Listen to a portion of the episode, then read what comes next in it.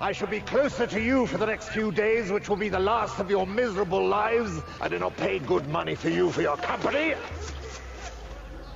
I paid it so that I could profit from your death.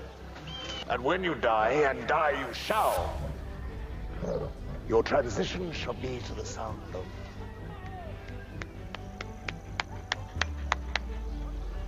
gladiators. I salute you.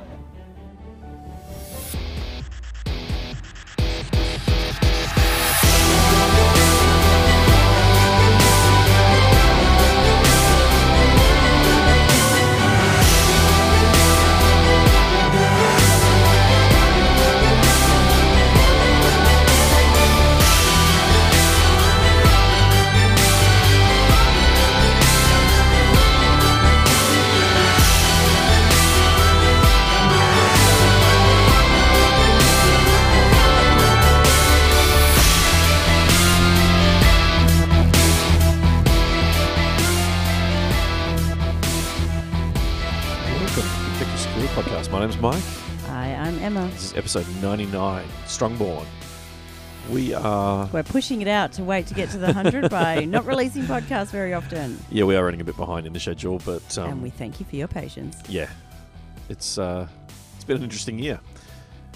Today we've got a special interview with a local games developer who is about to release, or hopefully by the time you're releasing this, in a couple of days away for the pre-orders before they go live. I don't Uh, think what you just said was a sentence. Anyway, uh, so we have a local games designer here in Perth. They have a game that goes up, it's on pre-order right now, hmm and its release date is the 31st of October. Beautiful. So we got a chance to chat to Josh from Strongborn Games about his new game, Strongborn. That interview uh, will be the main segment for the um, episode today. So I hope you enjoy that. It was a really great chat to Josh. It was really positive to hear about, uh, you know, someone in our community here designing and pushing out a big box game ready for people to play. hmm So um, we got a copy. We have a chat about some of the models in it because it is a miniatures based game. Um, and yeah, it's about an hour long interview. So please go to strongborngames.com, check it out, give them some love and support on Facebook or wherever else. But in the meantime, we got some news to cover and Some conclusion to do? some sort of chat, like we Alright. normally do. I'm not going to go through all the different news bits and bobs. That Give me your highlights. I've, I've got a few highlights. How many's a few? And if you scroll up and down, I'm going to break Five. There's five tabs, Okay, awesome. not including our events and stuff. So, Can we start with our events? okay, So we had mixed doubles yep, 74 players started, and 72 finished. 72 finished. We had one team drop out right at the tail end. hmm Um, it's the biggest mixed doubles we've had. I went back and checked, which is really cool. hmm Um, lots of new faces in the room. Mm, yeah, there were lots of new faces, and there were some young faces in the room as well. Yeah, which we, we really appreciate them all coming out and playing games for the day. Hmm. Um, we also had uh, the Iron Signet take place at the event on the same weekend, which um, saw 110, I think it was, entries for that event. So congratulations to all the winners. Our son picked up his second Iron Signet gold um, in two years, so he's pretty pleased. hmm Um, we are a one week out from Spring Invasion for 2021, and then we're about seven weeks out from the Perth GT. Oh my goodness, I can't even think about that just yet. Um, we've also put on YouTube the highlight reel from WATC. It's up and live. So you'll see from that that I am not a videographer. I was really just I I guess uh, so yeah, I'm not a videographer. Why did we do it? I think it's really hard to kind of get a, a feel for what an event like WATC is if you haven't been to it. Yeah, absolutely. Uh, so really, it was just trying to. Well, I was having a play, um, but it was trying to find a way to share what that's like. Mm. So the biggest team event in the southern hemisphere. Uh, it's you know it was an absolutely epic weekend. It was fantastic with players coming from. Um, well, they came from all over West Australia because that was Yeah, we had the interstate teams cancel. yeah um, through you know government restrictions, not because they decided not to come. So, you know, people drove for what four, six hours to come to the event. Um, 21 players came up from, I think it was 21 players Yeah, came from up Bunbury from and the Bunbury. surrounds. Yep. Uh, players players came from Albany. We had players from literally all over WA. So really exciting, and uh, so thanks very much to everybody who spoke, uh, as you know, and gave their gave their opinion and gave their experience as well. Yeah. So um, that video is now on YouTube. There'll be a link in the show notes. So you can go and check it out. hmm Um, shall we get on to the news? Yes. Okay. Uh, one other thing, um, No. the team. it turns out we're not ready to get onto the news. Uh, we had the soft opening, which we sadly couldn't attend for Beyond Odyssey, that happened uh, the start of October. hmm So they've got the um, the Age of Sigmar team event happening this weekend on the 30th of October. Hmm. So we wish all the competitors the very best and um, look forward to seeing the photos of the event um, after it's said and done. But uh, they're up in Balcatta here in Perth. So if you want to go and check them out, um, Beyond Odyssey on Facebook. Now we can go to the news. Okay. Uh, so we've got some more McFarlane toys, and the reason I bring McFarlane toys back up is this actually ties in where we were talking about the Joy Toy range, which is totally the wrong name for a action figure collection. But let's just I didn't say anything. We're just Yeah, your, your going. smirk is enough. Yes, but people can't see my smirk. Well, they, The they know there's a was- smirk now, so everyone there's a smirk. Mm. Um, so they've given us another um, Primaris Intercessor, uh, this time done up in Raven Guard colours. What do you think to that one? I really struggle with these pre-painted ones from McFarlane because Yeah. they just feel half done. Yeah, that's it. If you, mm, Uh, the black is flat black, the white is flat white, it's stark white. and it's not. You know, I, I get that these aren't expensive, but at the same time, come on, Mm. like it, it does feel really cheap. Um, but you know what? Taking that and dialing it up to make it look really cool would be easy because all the base stuff's there. You just yeah. adding contrast to the white, you're putting some edge highlights on it and adding some detail. I don't know why they've decided to paint the Space Marine's belt brown, given its power armor. It's not like he wears a leather belt. No. It does make it, it does make it look a little bit like. Uh, never. He's mind, not I'm wearing gonna- jeans. I'm not going to finish the Yeah, it's- sentence. it's it just doesn't weird. look appropriate. Um, and we've also got a, a better shot of the artist's proof um, Mega Nob with. Okay, I'm Shooter. aware I haven't got my glasses on, and I should really do these episodes with my glasses on. But I actually thought that was green stuff that was all over him. Oh, the light reflecting off of him. Yeah. it's another one that um, I think they would have been better off just doing an orc boy, like a. Because the mega nobs in the miniatures are just these walking lumps of iron, and Yeah. he just feels under armored for a mega orc. To be fair, um, It's really hard because he is naked in that there's, There's no no, colour. paint on him. It's hard to be able to get an idea around what the potential is for it. yeah, Whereas with some of the other ones, and I'm trying to think what the one was last episode, um, and I can't. well, they the life of they showed. We've talked about a few of the different versions of this particular model. Yeah, but Um, it was a different one for last, and I think you could really, despite the fact it wasn't painted, you could really see the potential of it. Yeah, Whereas for this one, I'm struggling to see what the potential is. Look, and I think it's also to do with we're used to seeing orcs as over proportioned at 28 to 32 mil, and this is probably better proportioned, um, or more more humanly proportioned is maybe a better descriptor. And that's exactly what I was going to say. It's so funny because with you know with some of the human style models, I look at them and think, "Oh, the proportions are really off." But with the orcs, I don't. Like, I just for me, that's just what an orc looks like. they are kind of, you know, top heavy with arms dragging on They, the floor often, type of thing. they often get called jelly beans because the plastic models' bodies, when you build them, are shaped like a jelly bean. Mm. Uh, he's that- not. I he- guess for me, that's and it's because this is the only experience that I have with it. But that is how I. yeah, That's how orcs are. So I see this one. I was like, mm, well, he should sort of be a bit more crouched over, and he should kind of have like more bulk, and yeah, it's it's just different. yeah. And Um, we all know different is wrong, as is change. Everything needs to be the same. Oh dear. Speaking of the wrong crowd like that. Um, So yeah, it don't know. looks I like think I could. I think I could. People could get behind that. I'm really disappointed. There's not a more because we we also saw the Genestealers that they previewed last time. I think it was the Genestealers that we looked at and just like, wow, that looks amazing. yeah, so I'm disappointed they're not releasing those yet. I'm, Yeah. Or if they have released them, they I've blinked and I've missed them. them. I haven't seen them. We have been sale. really busy, so. There No, but I normally try and keep an you eye on them. Yeah, you do. You're always So- on it.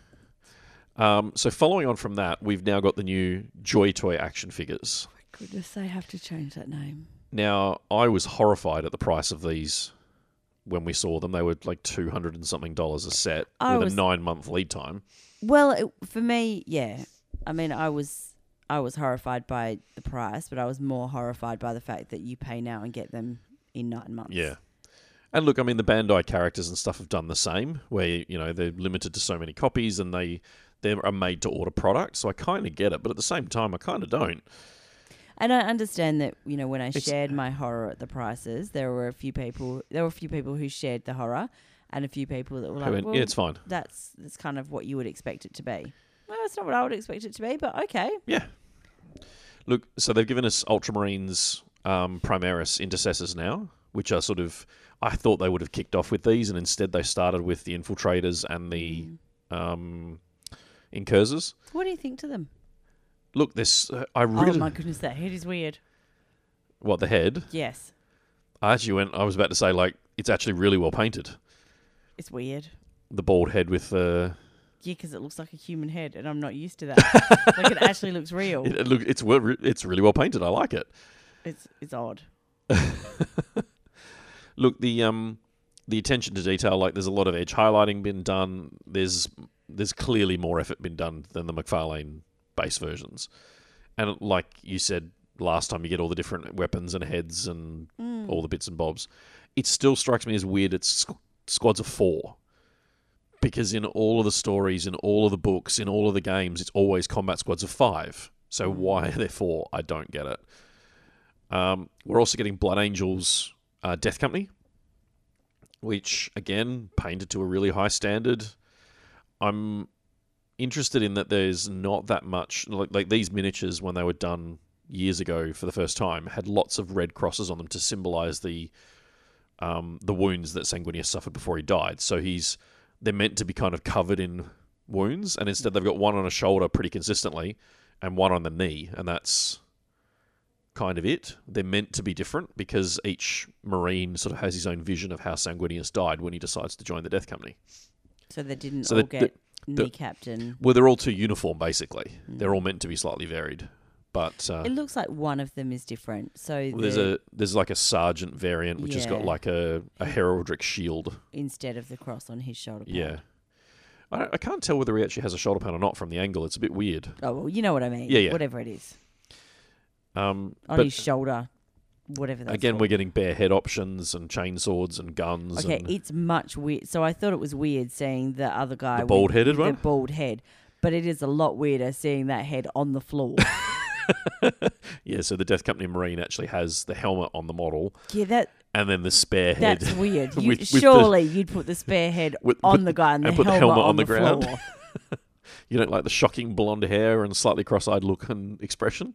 I, that's not bothering me as much as the fact that his head's on the floor. Well, then we go to the next thing, which I I can't even imagine what the price tag for this is going to be.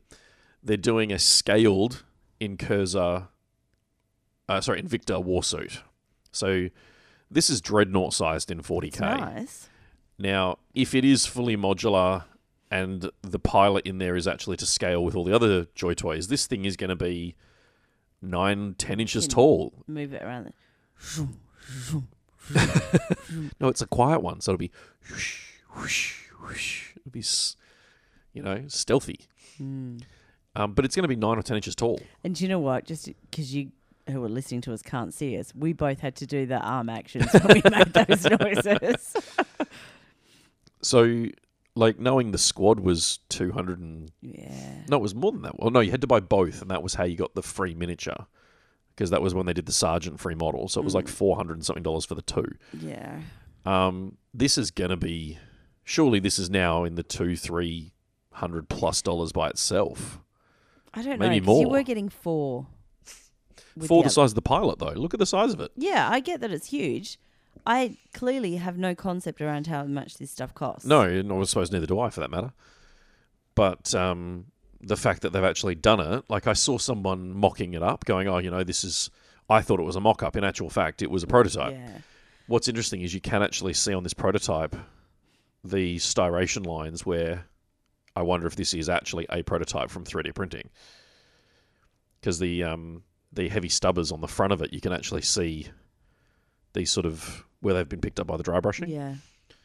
and that's not uncommon. You see a lot of that sort of pre-cast stuff, like when they're doing the prototyping for Mm. Games Workshop, do the same thing, and some of those I- those get painted and end up in the miniatures on the box art, and people zoom in at ten thousand zoom and go, "Oh my god, it's 3D printed!" Yeah, of course it is. It's not been injection cast yet. And that's it. It's the yet.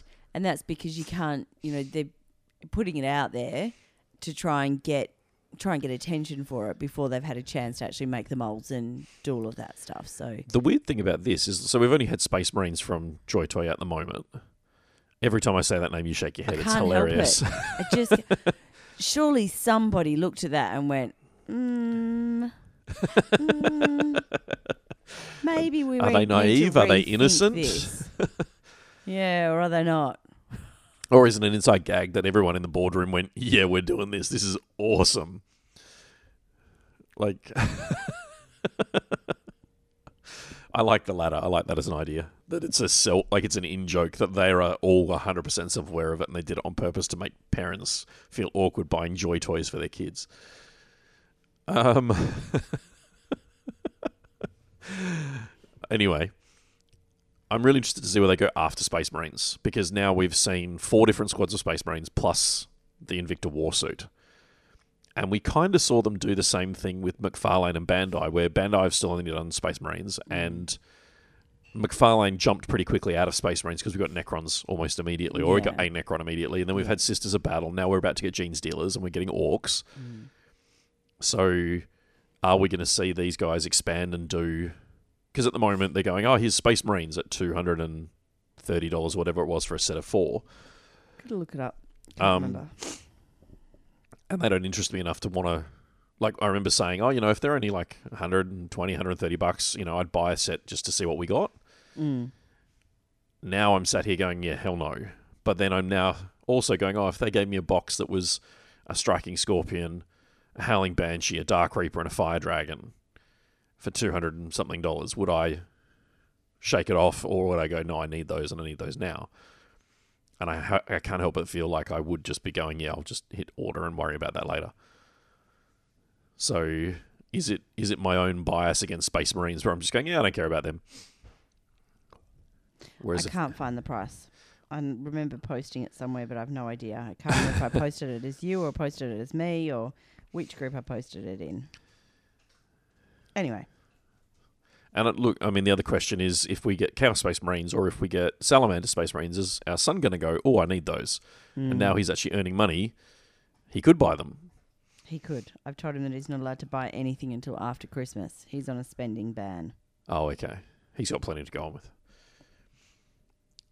Um, so, yeah, they're coming soon. There's no idea of price or anything like that, but yeah.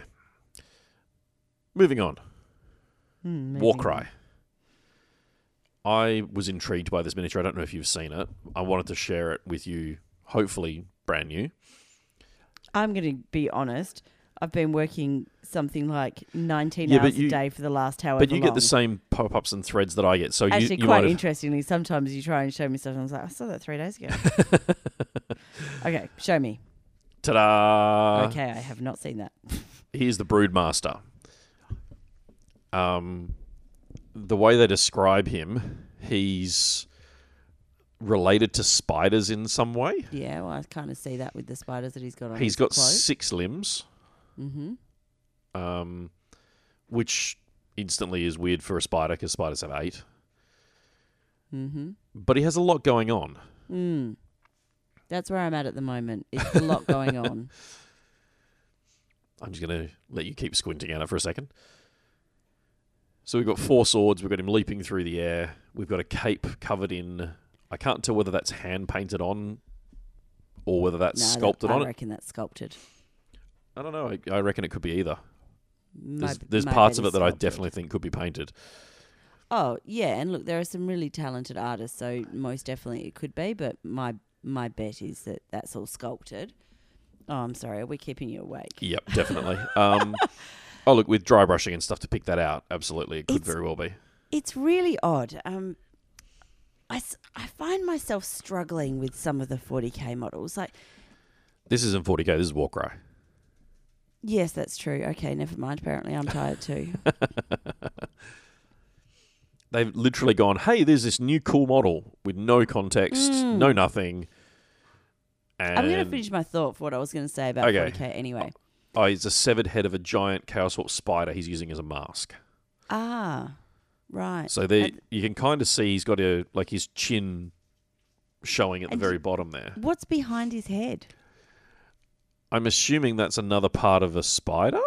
I don't know. It looks. It doesn't look It like could be part of his skin because he, he does have four, he does have six limbs, so it could be part of him. It looks a bit like a webbed hand Uh, yeah, with seven fingers. So it's not a well. You know. I have no idea. Mm. I really like the model. I don't know why. It's just suitably messed up and creepy, and I like the parts fact- of it that I like, but it, you know, like the lower set of I'm going to call them lower arms. I don't like how they join the body. I think this is a problem with anything when you start taking a humanoid torso and trying to add extra shoulders yeah, to it yeah, definitely. because the the way your body moves doesn't really allow for that. allow for having extra limbs. But I I want to see it. Why can't they do something so that you can rotate it? Yeah, it's not for sale yet. Otherwise, it'd probably have a 3D preview that you could rotate around. Because I want to see what's happening with whatever it is. Like, I'm assuming that that's a leg, but I can't quite see what happens with it and where's the. Is Well, that's that it. You've another got- leg? you've got the leading You got a leading knee there. knee, and I love that leading knee. Um, He's got a nice knee. well, Well, okay. I actually quite like She, it. its thigh. I think that's a lovely leading thigh. How's that? Have you noticed he's got But a then- face on his torso? Well, I wasn't sure if that was a face or it, It was looks just a lot like a that, face to me. whatever that was, kind of stretched over something, and then I sort of can't quite get my head to work out what those stringy things are that are behind him, and where are the stringy things, and are there feet there? Yeah, I don't know. I got nothing because that's literally all we get. Yeah. So, odd. um, so this comes from Warcry Red Harvest. So, um, I'm assuming it means we're going to get new warbands and expansions for Warcry. hmm. Um, I already I I know a lot of uh, a lot of Drukhari players like to point to anything remotely heroic and elven, vaguely shaped, and go, "Oh, it's a new Archon." I know a lot of them. No, a lot of them have been pointing at this and going, "Oh, it's a new Haemonculus," because it's got lots of limbs and it's a creepy, evil-looking dude. We all want to take credit for something that we think is cool. That's very true. You know? I like the model. It's like Russell Crowe. All Aussies want Russell Crowe to be Australian until he's throwing a phone, and then all of a sudden he's from New Zealand. so, it's that same kind of thing, isn't it? Look, you can put it that way I if will, you really I want will to. admit that throwing a phone is less of a threat now than it was when he threw Yeah. the phone. that is very true. Um, the next one I want to talk about very quickly is the new Kill Team box that's coming. Uh, Kill Team Chal- Chalnath? Chal- Yeah, let's go with that. Let's go with that. Although, with with Games Workshop and Warhammer, that could Make actually that- be Siobhan. To, be, to be fair, I was um, speaking to a staff member at one of the Games Workshop offices, and I, I said a name from the range, and he went, "Yeah, you can pronounce it like that." I said, "Well, how should I pronounce it?" He went, "We make these words up. You can pronounce it however you like." and I went, "Excellent." Um, so this, I believe, goes up for pre-order on the twenty, no, the thirtieth. I think this is pre-order on the thirtieth, Which is Saturday. which is tomorrow. awesome. Are we on Friday? Yeah, it's Friday today. Awesome.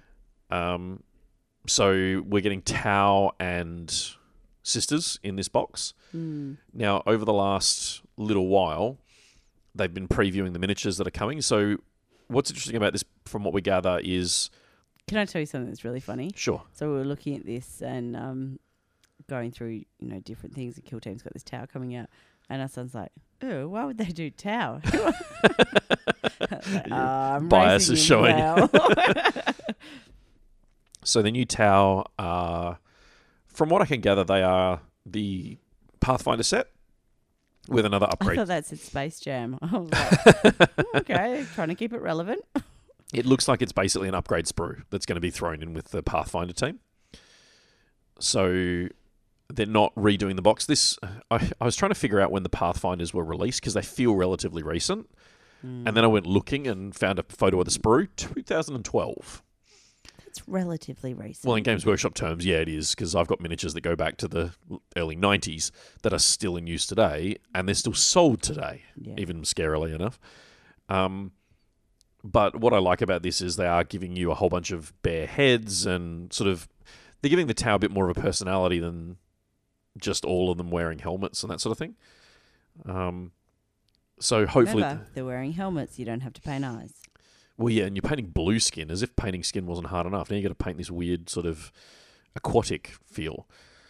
But um, so we got the tower, and then we have a new unit um, for the Sisters of Battle, which are the Sisters Novitiates. Oh, I suppose is the way.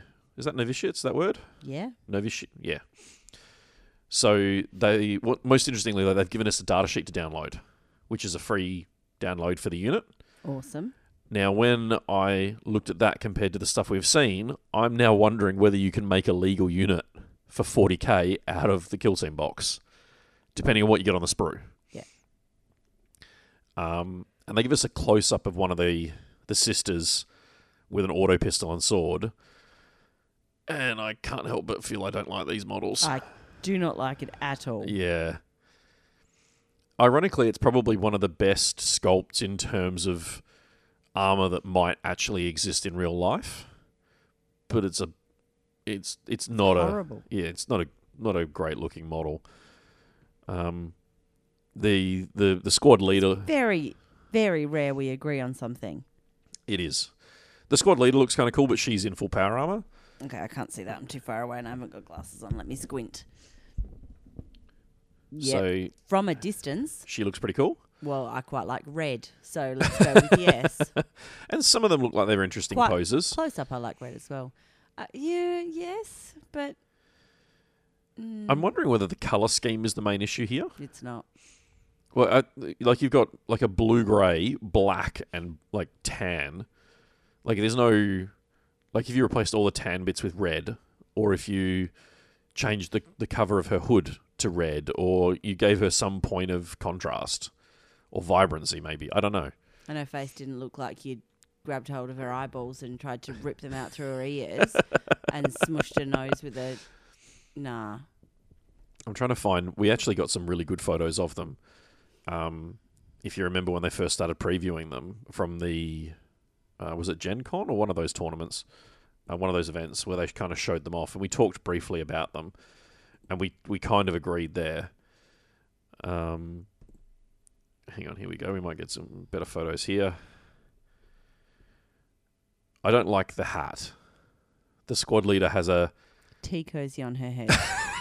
She's got two different hats. One of them looks like an Imperial Commissar's hat, and the other looks Like- You know what it looks like? It looks like the thing that my grandma used to put over her toilet rolls on top of like the the toilet roll Doll. doll thing. That's what it looks like she's got in her head. I don't think so, but it does look terrible. I'm If you really love these Sisters of Battle, I'm sorry that I'm being so. we're being critical of them. yes. And if you were one, I mean, it's very unlikely the designers are listening to this, but should you happen to be one of the designers, you have done an amazing job. I just don't like them. Um, See, I quite like the main chick. with the sword and pistol. Yeah. Even with the bolt gun, she looks okay. It's just No. that that head and backpack are weird. Yeah, I definitely prefer the other head and the other odd helmet. You know, we've no. we've got the um the penitent eviscerator. Nope, don't like it. No, two handed chainsaw's not your thing. I don't mind the chainsaw. That's actually probably the part of it Do you that know I what I like the most. Do you know what I think makes it look weird more than anything else? It's the neck. there isn't one. That's what I mean. Because they've put that nun's habit on them that covers their neck and shoulders and then wraps up and they've got no hair, you've got this face that's kind of floating. Yeah, that's not what's bothering me. No? No. All right, I've tried. I've given my given my shot at it. I really like the um the Hospitaler, the medic. Yeah. She's kind of cool. Mm. And I'll be interested to see. I haven't bothered to check the data sheet yet, but I don't know whether she'll have 40k rules, whether you'll be able to put a medic in. It feels like probably not, um, which will instantly cause issues if the box sets 10 models and you need to have all 10 of them to make a 40k Mm. unit. So then you're choosing between 40k and kill team. Yeah.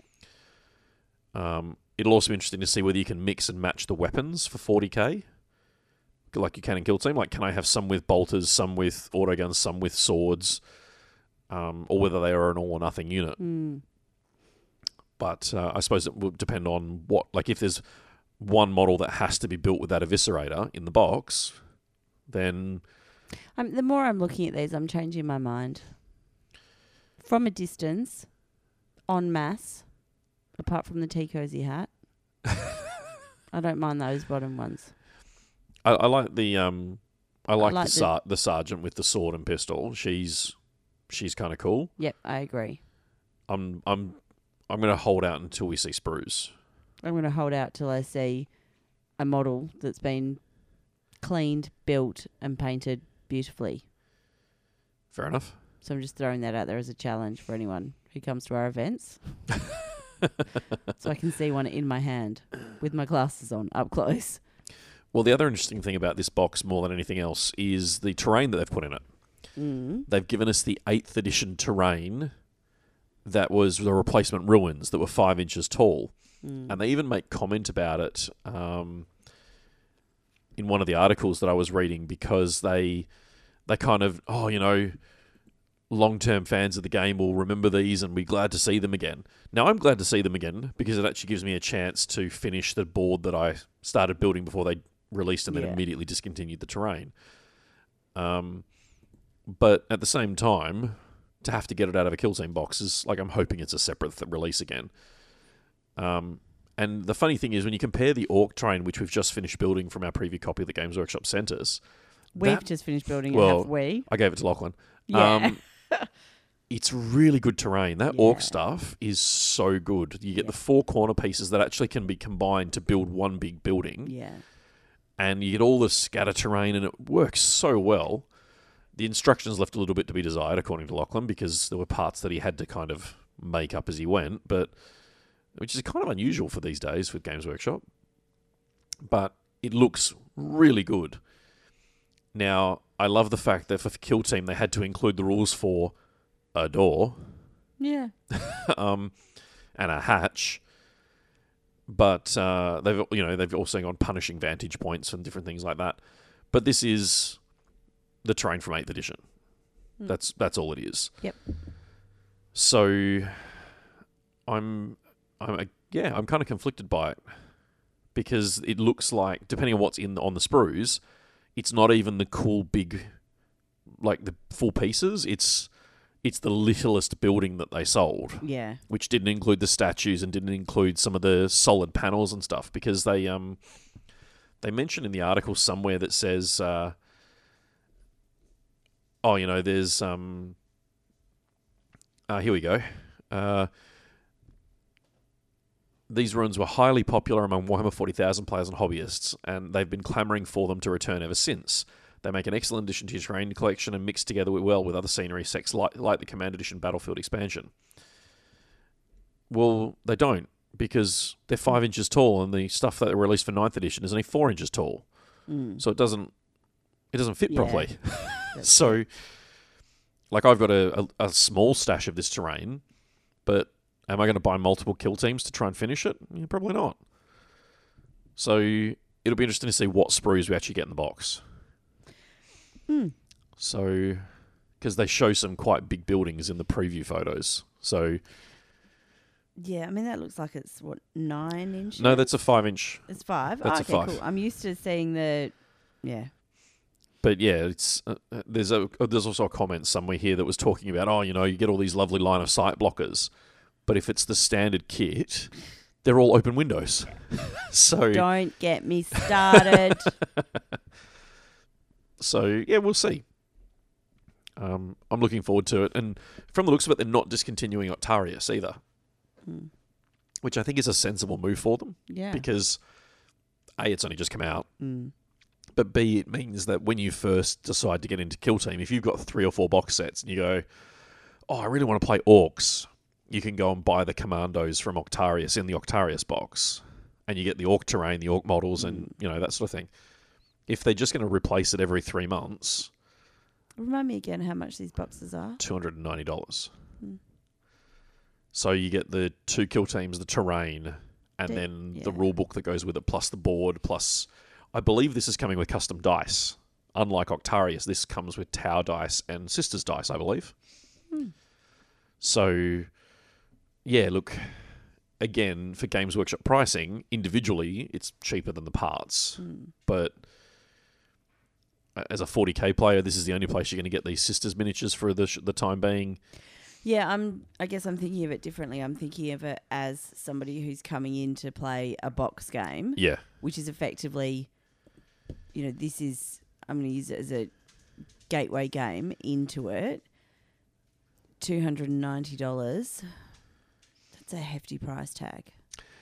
it is. It's certainly as a standalone game, Mm. it's expensive, Mm. but it's also. And the funny thing is. Yeah, is, look, I, I can definitely see it both ways. I can definitely well, see. I was, I was about to say the, the Command Edition from 40k, I think, is only 225, Mm. and there's more models. It's less terrain, but it's arguably more useful terrain. You're still getting the board. You're still getting Well, it's not more useful. These the kill team terrain is useful for kill team, which is Well, the funny thing is the orc the box is. the orc terrain though. I reckon with an like if you had four Octarius, yeah. you would have enough ruins that you could build a 40k table with it, and all you'd have to do. Oh, cheap at half the price of eight hundred dollars. no, sixteen. No, how? What's that? Three hundred times twelve hundred. Twelve hundred. We'll get there in the I end. I can do this. um, which is why I'm hoping they sell it separately. Because if they sell the orc stuff separately, it could do you could do a really cool table. But at the moment, the only way is Octarius, and then you end up with all the commandos that you have to sell and all the Krieg that you have to sell, and yeah, if they do discontinue Octarius, I really hope we do get access to everything that was in it in some way, shape, or form. And they've said the kill teams will come out separately, but no one's really mentioned the terrain or the book or anything like that. I'm gonna be honest. There aren't as many people that focus on terrain as much as we do. Yeah, I suppose. Like we come at it with a very different lens. Yeah, okay, I can I can pay that. Mm. I'd just like to have an orc table that I can put out. Yeah, I get that. I just think that we, as I said, we come at it with a very different lens. Like most people go, okay, well, I've got a table worth of terrain. I'm good to go. They don't we go. We've got sixty. We like another theme. Yeah. And mm, God, yeah, no. Now, um, there was a model. I say a model. There was. I wonder if it's actually on order now. Um, that I saw a couple weeks ago that I was actually half considering ordering as a present for one of our kids. Um, that coincided with all the orcs and bits and pieces, but now I'm wondering if it was. Oh no, there it is. I present to you, Emma, the Koyo Warhammer 40,000 Nurgling plush toy. We are not buying that for any of our children. How cool is that? Yeah, no. You don't like the idea of having a little Nurgling plushie in the room? Okay, apparently our eldest child thinks it's great. She Um, has the right, right idea. Da- Good, good girl. Um, Although Danica, I've got one better. Come, come on. You can lean over my shoulder and say hello to everyone. Hello, everyone. So, deck the halls with plush squigs. Oh, we have to get that. It is a orc squig plushie with reindeer ears and baubles. And it's Christmas is your season, Mama. We have to get that. how amazing is this? okay, I'll admit it's cute. exactly. and how much is this? Well, the Nurgling is thirty-five dollars Australian. Mm. I don't know how big it is. I really don't care, to be fair.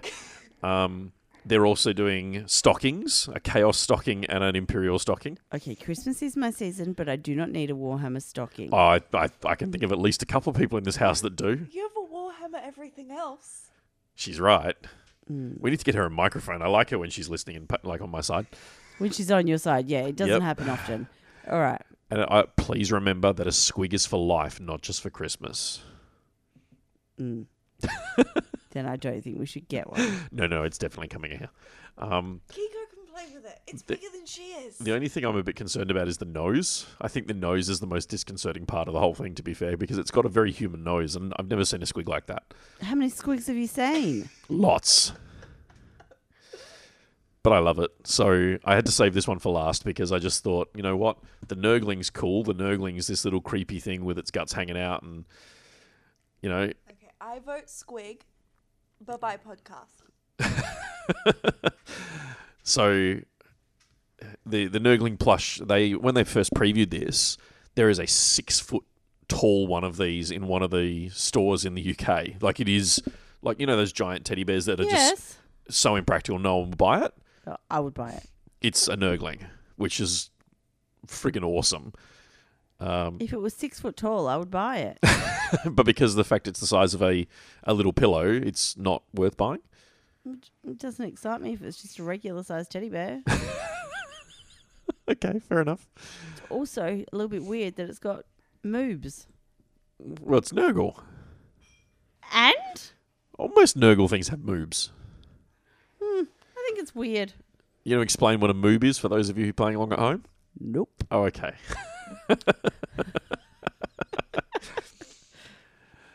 so, uh, there's also a Space Marine Chibi Advent calendar. I love I love the fact they've gone full on into Christmas because uh, you know what, it is your season. It is my season, and I our son is designing me an Obsec Dice Christmas hat T-shirt Well, for our um, Obsec Family Day, Christmas Family Day. there are 24 Chibi Space Marines in this Advent calendar. Again, I don't feel like I need that. I'm I if it weren't just if it were like factions of 40k rather than Space Marines, I'd totally buy one of these. Like without hesitation, it'd be sat on the shelf. Hmm. So you you- know while they're not listening to me about putting Eldar and other factions in there, you, you're a little bit safe. But we do have a son who loves Space Marines. Yeah, I'd, cons- mm, I'd consider getting it for him, but uh. I love the fact they are leaning into this sort of stuff and going, you know what, parents don't know how to buy miniatures for their fa- like their family members a lot of the time, so let's give them cool, slightly more relate. Like it's a plush toy. I know what a plush toy it is. is a plush toy, and so we, well, as my our youngest is still very much into plush toys, and apparently so is our eldest.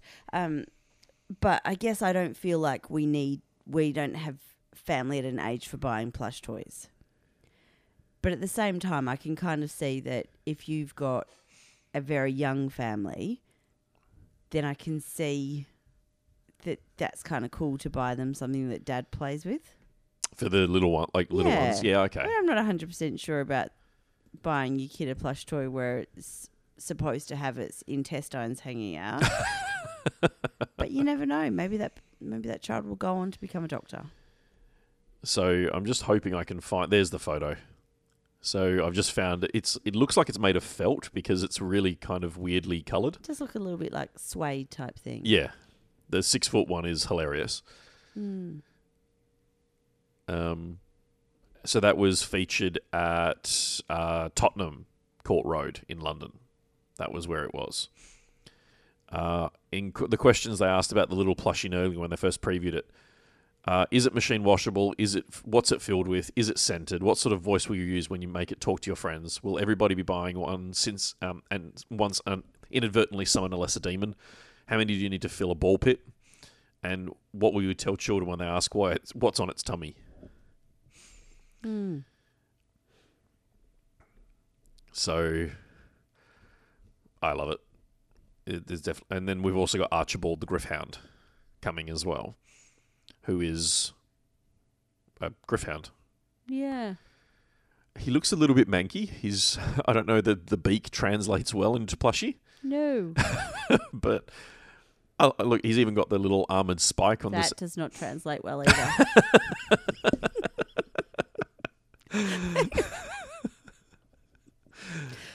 I haven't. I haven't seen the Gryph-hound available for sale yet, but I when have. we're not on air. I'll tell you what that I reminded know me. what of. I'm just going to say the harness isn't helping. you know. so if you want, if you do want one of your uh, Nurgling plush toys, they're thirty five bucks in stock on the Warhammer store right now, and they've previewed the Christmas squig, which just has to be a thing. I think our son's just seen it over my shoulder. You, you want to weigh in? What do you think, buddy? It looks like the original design for Shrek. Have you seen the Nurgling? I have. That one just kind of looks like Shrek, but that one. Anyway, I All right. he's wrong, so he can go away. Go away. He's wrong. The oldest oldest child is correct. So these must be in our house. If you can have a Christmas tree for Disney stuff, I am like we've got most of the decorations now for a 40k Christmas tree. We can have We a, were supposed to have an entire Christmas tree filled with. we've got most of the models painted now. Right. So we might have to have a uh, a Nurgling and a Squig join the tr- the tree. Oh, I'll have to buy another Christmas tree. I'm sure you've got plenty. I'm No, sure no, we I- can I'll need commandeer it. another one to put the. Anyway, as long as I get 40K my, models my on. as long as I get my plushies, I don't care. Um, we're gonna wrap this part of the episode up now. That's a shame. It, it always ends up meandering a little bit. Oh, Uh, and we're going to be back in a second to talk to Josh from Strongborn Games about his new game Strongborn that is uh, presently for pre-order on their website. And uh, we hope you enjoy the interview. We'll be back after that to wrap up the episode.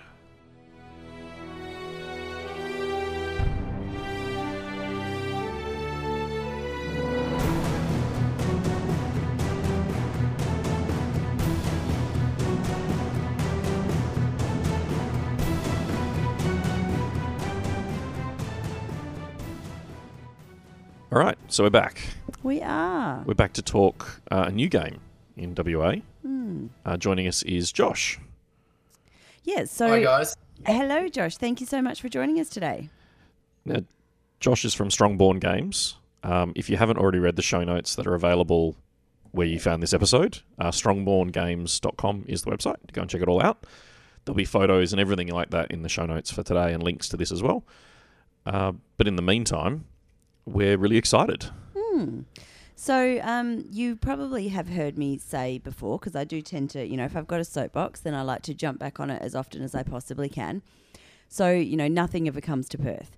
And, you know, I've talked about the fact that when we were growing up, concerts never came here. And, you know, if we wanted to see bands, they went to the east coast of Australia, but nothing was ever, nothing ever came to WA. And as we have grown up and we now have children who are, you know, um, starting to think about what they want to do, the idea of being a game developer or a game designer in Western Australia is almost laughable, right? Absolutely. And that was one of the things with Southern Hemisphere Open when we were running that. We were really trying to find West Australian designers and West Australian developers to show people that actually it can be done here in Western Australia. You don't have to move to America or you don't have to move to Europe. And so, um, you know, it was our son's birthday in September. And I was really excited to see that there was a game expo on at the new museum Yep. um, which since it was only on for two days and one of those days was his birthday and we had no idea what to do for his birthday i honestly thought had been put on just for us and so we went along and that's where we met josh so um, and very unlike you you then stood and talked to them for forever. Oh, thanks very much.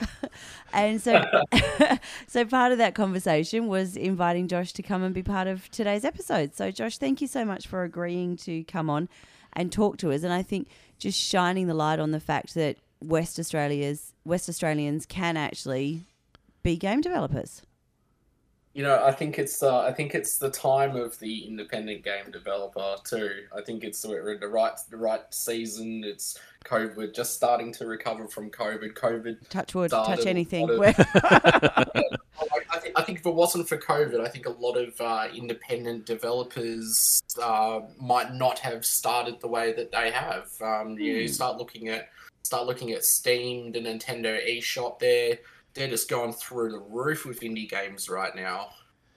Well, people have got to fill their time some way, and sometimes it's you know you can turn a hobby in, uh, that's you're passionate about into something like this, Yeah, and look, I think all of a sudden you've got a product. Yeah, and I think that there's been a lot of people who have, because you know because of COVID, so trying to find silver linings for it, they have had time, some downtime, and you know because we do tend to get caught on the treadmill and um, and you're busy and you're you know you sort of get caught up in everything and things that you think, oh well, I'd really like to do that.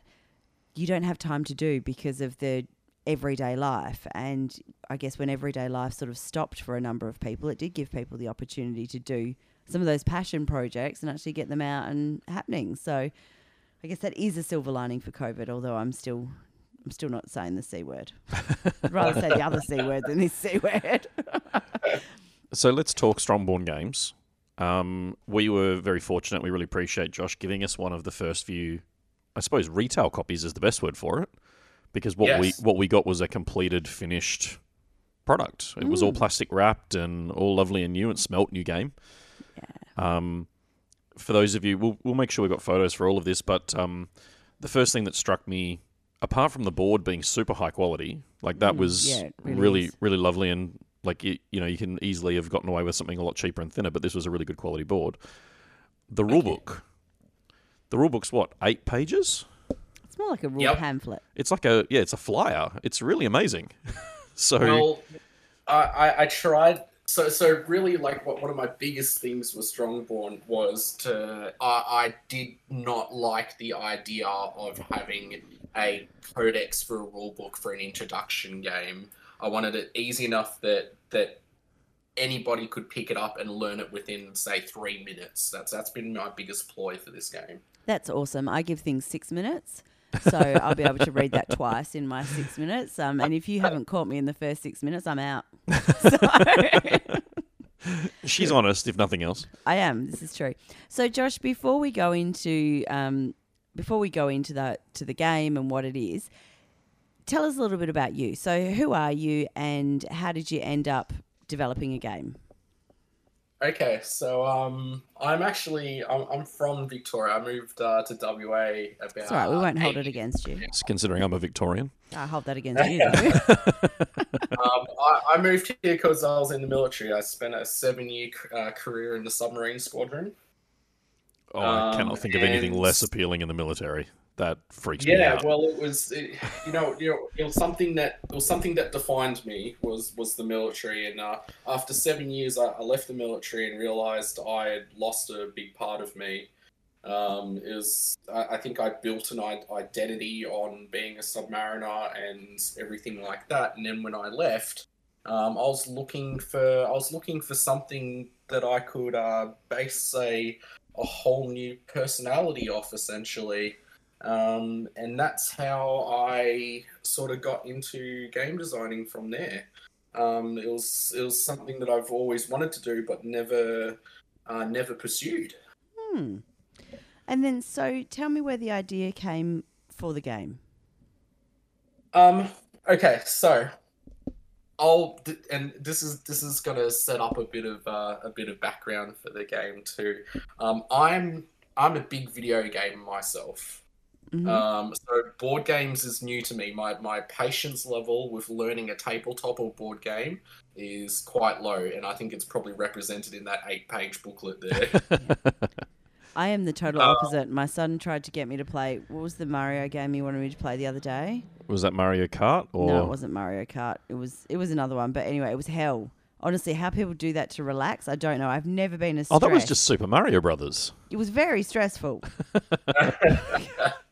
I was not Um, made for video games.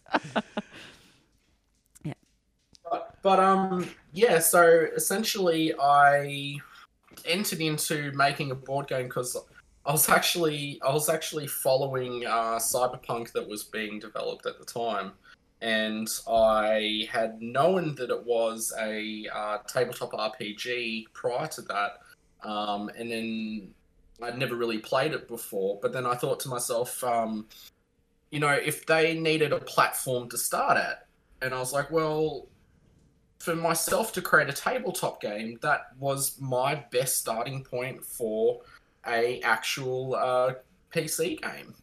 Um, and then it sort of evolved from there. I was like, hang on, I actually really got something here. Went from just being a, uh, you know, thinking of the concept ideas for an actual game, and I was like, this makes a damn good board game. I mean, the sort of PvP, Warcraft, um, or similar sort of game um, hasn't really been done on the tabletop the way you've done it, and it's quite an interesting take on that as well because it does it does feel quite a lot like that sort of experience playing World of Warcraft or those sorts of similar PvP style games. So I do think And I, and I and I got to say, I've taken a lot of inspiration from World of Warcraft with that. but all the characters are distinctly legally distinct from World of Warcraft. they Yeah, are. definitely. and the word orc is used in the generic sense and is completely un, um, unassailable in terms of copyright infringement. So we're gonna. um, So, so what's the um, the premise behind the game? Okay, so so with my when I when I did have inspiration to design Strongborn, it's um I I was a heavy PvPer in World of Warcraft. Um, and it's probably quite evident by the, the layout of uh, Strongborn with the player versus player arena combat. Mm. Um, so the premise of the premise behind the game is a modular map. It, construct a team of characters and then make the map in any configuration that you like. Um, and it's a, a arena fight to the death game. Um, a simple concept that's been done in in most in a lot of video games, Hmm. but this is really the first time I've seen it done on a tabletop environment. I mean, there, there are skirmish sort of tabletop games. I'm thinking things like Malifaux and War Yeah. Machine spring to mind, but they're they're a different sort of tact because uh, you know each of those kind of handles that PvP style game in a different way, and I think both of them still feature that idea of minions, where you've got lots of sort of little monsters or little support things, whereas yours is literally sort of two teams of heroes. Yes. So, So essentially, essentially, I just I've got six core characters that are with uh, that are with this, and my future plans are to have more of an ever building roster that are going to build up, and and my, my vision is that people are going to start making teams for Strongborn.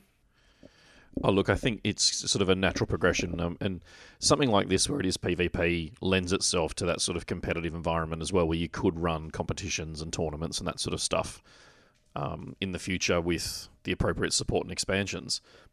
And I've, I've got the six characters here. hmm We've got Arno, the Orc Paladin, Eve, the Kitsune Priest, uh, Kadia with a K, the Elf Hunter, uh, Loka, the Orc Warrior, Malazar, the Human Rogue, and Maya, the Human Mage. So we've got we've kind of got the, the six core archetypes there. We've got the fighter, the priest, the wizard, the I, I mean it's used the words hunter on this card, but it's um uh, it's got an archer sort of vibe to it. Mm.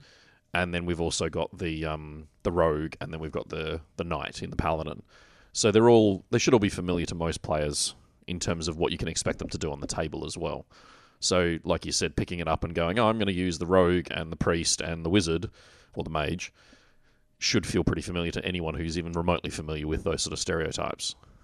And, and that was like my main, main aim. I wanted players to be able to already already have an idea of what these characters were. Like a priest has always very traditionally been a healer and things like that. It's like it's it's. I want people to already sort of know what they're putting together before they even play the game.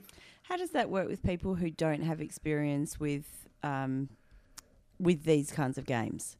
People who are picking it up as a board game and who have never played games like this before.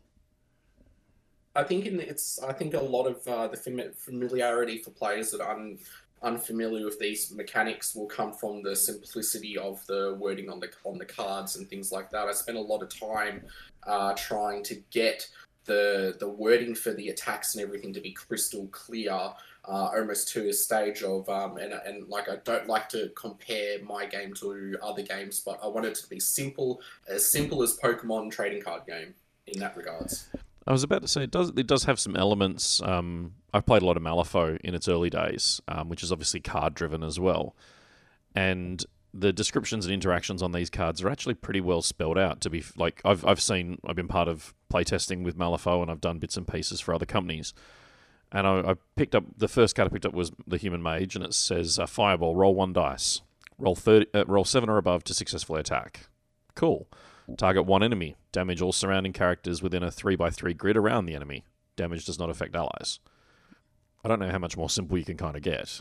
Like it, it actually spells that out really precisely, and it's only in a, a handful of lines, which is nice because it does mean that you know you're picking that up and it's called Fireball.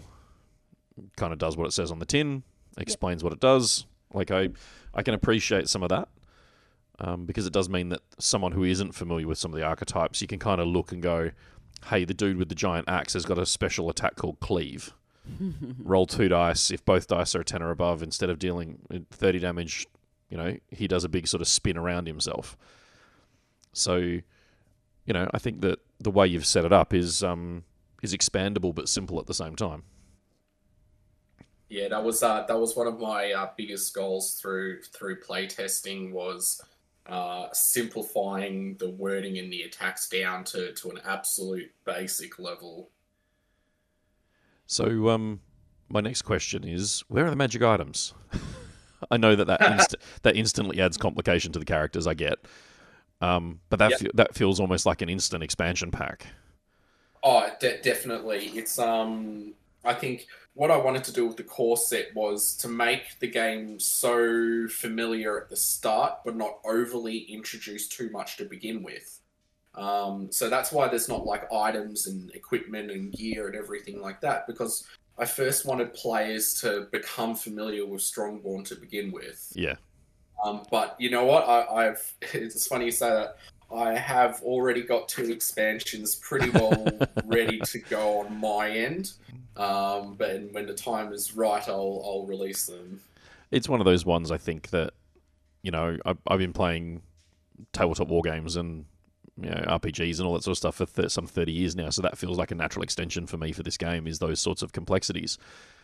But as you've just kind of said, you want to make sure that everyone can pick it up and play, and you don't need an eighty-page rulebook to explain who gets what and how and when. Yeah, I don't. I really don't want complexities. And, and I wanted people to have the choice for the game to be complicated too. So Yeah. given you know, given a bit of time, and you know, if, uh, once we start selling copies and things like that, and the interest starts picking up, um, I you know, there's there's nothing to say that I can't make the game more complicated. What um and I guess one of the things that I like about it is that it says so um I haven't act- Michael's got the box on his side of the desk, but I think it's age 6 plus and or maybe it's 12 plus. Um but roughly an hour for the duration of the game. And which for me, that's the perfect length of time for a for a game. Anything less than an hour, yep, you're holding my attention. Anything more than an hour, I think oh that It's feels a like it is a rare game that holds the family for more than an hour. well, it's they do also- exist, it's but also they're a pretty rare. rare. It's a rare time that we've got more than an hour to be able to commit to playing Yeah, a game like true. that as the family, or even just the two of us. So to have something where you go, oh yeah, well we've got an hour now. Let's have a quick game of whatever it is, and so for me, when you start adding complexities like that, you start going, okay, well, is my hour game now going to be an hour and a half or two hours? What does that mean? And how do those complexities add to that length of game? And can I commit to playing it? So, well, yes, you're like, oh, let's add this in. For me, I'm going, yeah, let's keep it simple, stupid. So, And that Uh, represents the two polar opposites of our gaming life. 100%. Yeah, like because we had a lot of interest during the playtesting phase where people were also really interested in an RPG sort of uh, mode for Like for a leveling mechanic and that Yeah. sort of stuff. Yeah. Um, so like because um, so yeah, some people weren't uh, too interested in PvP and they wanted to uh, play. They had a lot more how to say it, inspiration from Dungeons and Dragons that they that they wanted to see to be involved in Strongborn.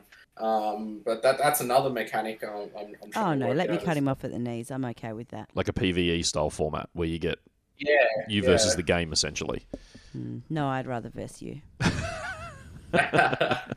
To be fair, the last sort of game we were playing similar to this in terms of heroes, um, sort of focused on heroes was Cursed City by Games Workshop, and I end up because it's a four-player game and it doesn't scale over four players. I end up resolving all the bad guys, so she takes great delight in murdering my minions. I do. So- actually, I really do. yeah, So uh, this way, instead of murdering minions, she'll be murdering my heroes. I'm okay with that too. I think I think this game uh, can can settle a lot of household disputes. As long as it doesn't start more. That, That's that, that is true. um, It's not Monopoly. Yeah, oh god, Oh. don't don't get me started. Yeah, if that's you've- a, if you've that's ever a listened soapbox all of its own. Look, there, there's only one set of Monopoly. I've a completely different tangent, but I'll, I'll say it anyway. Um, I was in a shop recently um, where I spent some time for work, and they have a new set of Monopoly. no. And every I know for every single time I know someone's down that aisle because it's Ghostbusters Monopoly, and on the box you can press Ecto One, which is on the.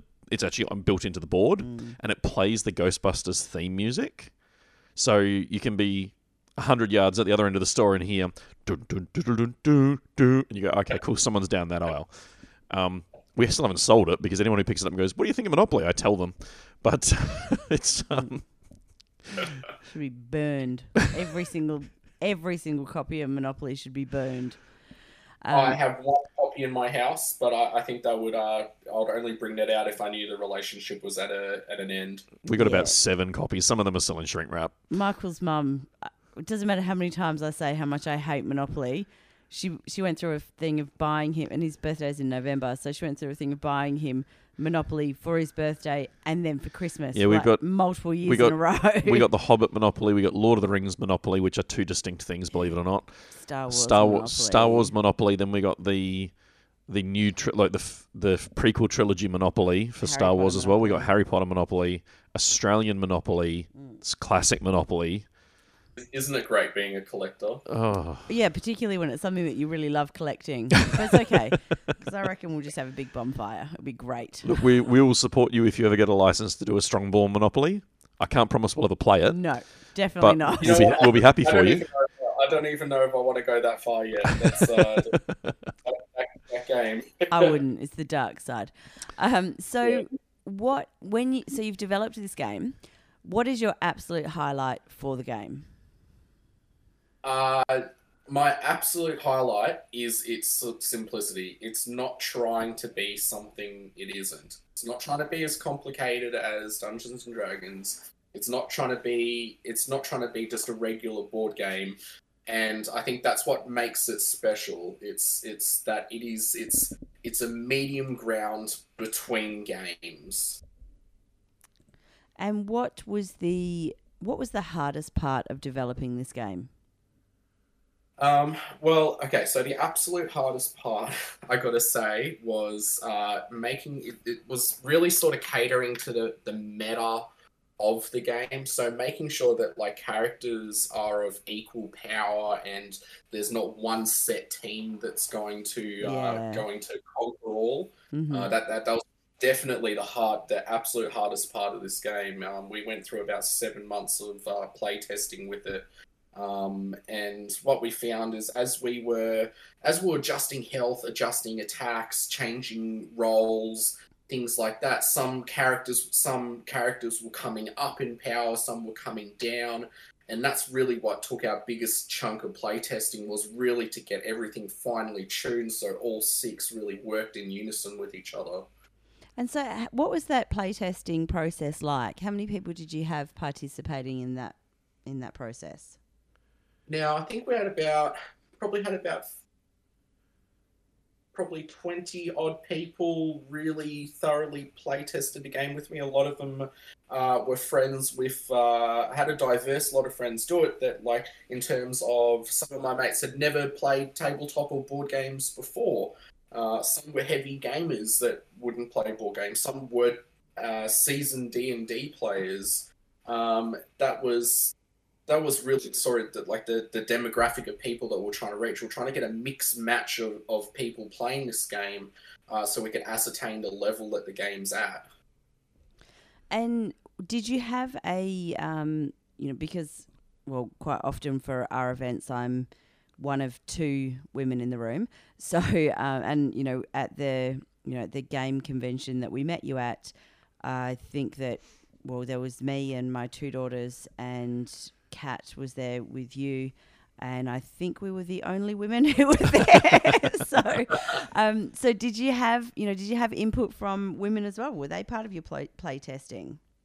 Yes, quite quite a few, and it, actually governed quite a bit of uh, artistic design anyway for uh, quite a quite a few of the characters. Um, if you look at like the the character Eve is a uh, a feminine priest-like character, um, but then when I actually drew Katia myself, the elf hunter, um, I didn't want her to be distinctly feminine. I still wanted her to have um, a bit of uh, how do I say it? I wanted her to be a, a, a stocky a stocky female character that was that looked strong in her in her own way with a you know but with also a bit of a light face to her as well um, and uh, and then Maya I think Maya was more inspired from my partner um, my artist one of my artists drew Maya um, and I think that as well wasn't we, we weren't trying to go overly female with the characters but also try and cater to it a bit to everybody as well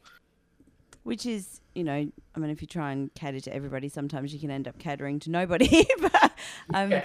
but I think it, it's so it's interesting. We often get people come and ask us, how can we get, you know, how can male players get their partners involved and things like that. And you know, often how can we how can we find games that women want to play? Well, involve them in the process, involve them in the design, involve them in the in testing, involve them in involve them, you know. Mm. So uh, it's always exciting for me to hear that women have been involved in that process. And, So it's- and my partner's probably been been the v- biggest voice for for a lot of the characters in this game as well. Uh, her favorite character is Maya, and uh, it's I, I think a lot of the colors and uh, you know how the hair flows and everything like that. And I think a, a lot of a lot of input was given on her behalf. She's always been a mage player as well, so of course she was going to take control of the mage. Hmm. um, and would you um so would you do it again? Oh, in in you know you know what I would I would make I would make I'll I'll still be making games until I'm over sixty. Honestly, this is this is not just a one the, the one game that I'm going to make and then forget about it. It's going to be I, I, I have some big plans. I got multiple multiple ideas for games. We're, we're actually we're actually talking with uh, some other local game developers too um, in terms of joining the Strongborn family as well. So that's something to keep an eye out for. Oh, that's awesome. That's really exciting. What was the Yeah. process like? So, um, you know, you you said that you had this sort of this idea around the game, and that it, you then went to a point where, hey, this could be a board game all of its own. How did you take that from a concept to actually now it's in a box that's on our desk? Uh, well, actually, it's not. It's spread all It's over. spread the all desk, over the but there's- desk, yep. there's a box here as well. So, you know, how did you take it from that the concept to now it's ready to go out to retail? Um. Okay. So like to to first started off, I, I honestly I hand drew everything to start off with. I uh I recently Mine had a launch stick party for you can, And, you can uh, have a stick figure with a skirt or a stick Yeah, figure with a bow and- tie. and that's how it was too. It was like a stick figure with like I, I might as well have drawn this on a napkin, and and that and that's how it's then and that's how it started. And I start and I, and I said to Kat, my partner, I said, so I said I made a board game, and she goes, oh. And, and I think in her in her head, and she's she's told this to me. She never really expected it to be too much. Um, and that sort of first night where I had all of my concept board that I'd hand drawn everything with with some marker pens and some hand handmade cards. And we got about we got about four games into it, and then Kat said to me, she's like, "You've you've got something here." Hmm. Look, it's um, it certainly combines a, a few of the different games game styles that I really like, which is really nice to see. I've been I've seen a few games over the years. I've been part of playtesting for a few different things, and I remember for one of the Malifaux playtests that we did in the early days, we got given a, a black and white list of profiles. We didn't have pictures or anything like that, and we were using bases with stick figures drawn on them and names so that we could figure out what was going on. So I totally understand where you must have been at in the early parts. Yeah, and um, you know, and and then after I sort of progressed from that stage, I actually uh, went and bought a whole heap of pre-made scenery and models and started playing around with the configuration of the map, and and then it sort of just clicked. I was like, well, th- there's no, th- there shouldn't be a specific way on how to build this map, and that's what really gave birth to that sort of modular build it how you want map. There's there's no way to it. Um, and then and then from there, essentially, I spent a lot of time researching how who was printing board games. It was quite quite hard to find someone to print board games too. By the way, yeah, I imagine, uh, particularly in WA. yeah. Am, Um, am I right in saying, like, on the website right now, it says uh, Australian made all orders and parts made, checked, and packed by real humans in Australia?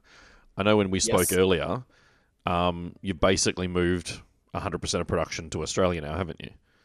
Yes. So uh, as yeah, as of uh, as of today, essentially all future orders now are 100% Australian made. Um, I'm going through about six different suppliers to get everything, but I've made sure that nothing's coming from overseas. And it's uh, I'm not just I'm not only just trying to really support local Australian businesses in terms of producing games, um, but it's things like shipping, um, everything like that, which is just putting. We're just getting murdered with shipping at the moment. Uh, Strongborn was actually meant to be released a month ago, really, um, and but we've been on been on a waiting list of backlog from items from uh, from China and America, and yeah, but you, I think I've I, I think it's really nice now. Even our even our PLA now is uh, that, that's the plastic that we use to make all of the scenery and everything. That's that's Australian Australian made plastic as well. So it's all recycled and Australian made. And you know, something that we're having to think about. Uh, well, I'm thinking about in my role outside of OBSEC, but um, how the choices that we make for our business impacts things like modern slavery and things like that. So you know, with everything being made here in Australia, then it's reducing that that global impact as well, which is really you know that's really exciting. Well, ignoring the um, benefits for supply chain control, yeah, it, it it means the ethical side of the business model in terms of production and everything like that. You're not you're not concerned about what some of the major corporations around the world Yeah. You know, overlook. so, so not only is it supporting Australian Australian workers, Australian producers, Australian is supporting Australians, but it's also ensuring that we're not adding to that, um, yeah, to the modern slavery issues that are so big in other countries in the world. yeah. So and I think a, like a, a bit of a tip to, to anybody that's manufacturing games or even any sort of really product that's out there, um, one of the biggest things I've learned is uh, just have a look have have a look at Australia f- first. Don't you don't have to go through overseas for a lot of these products, and you you might actually be surprised at how cost effective it is ordering from Australia. And I, I've, I've certainly seen that myself as well.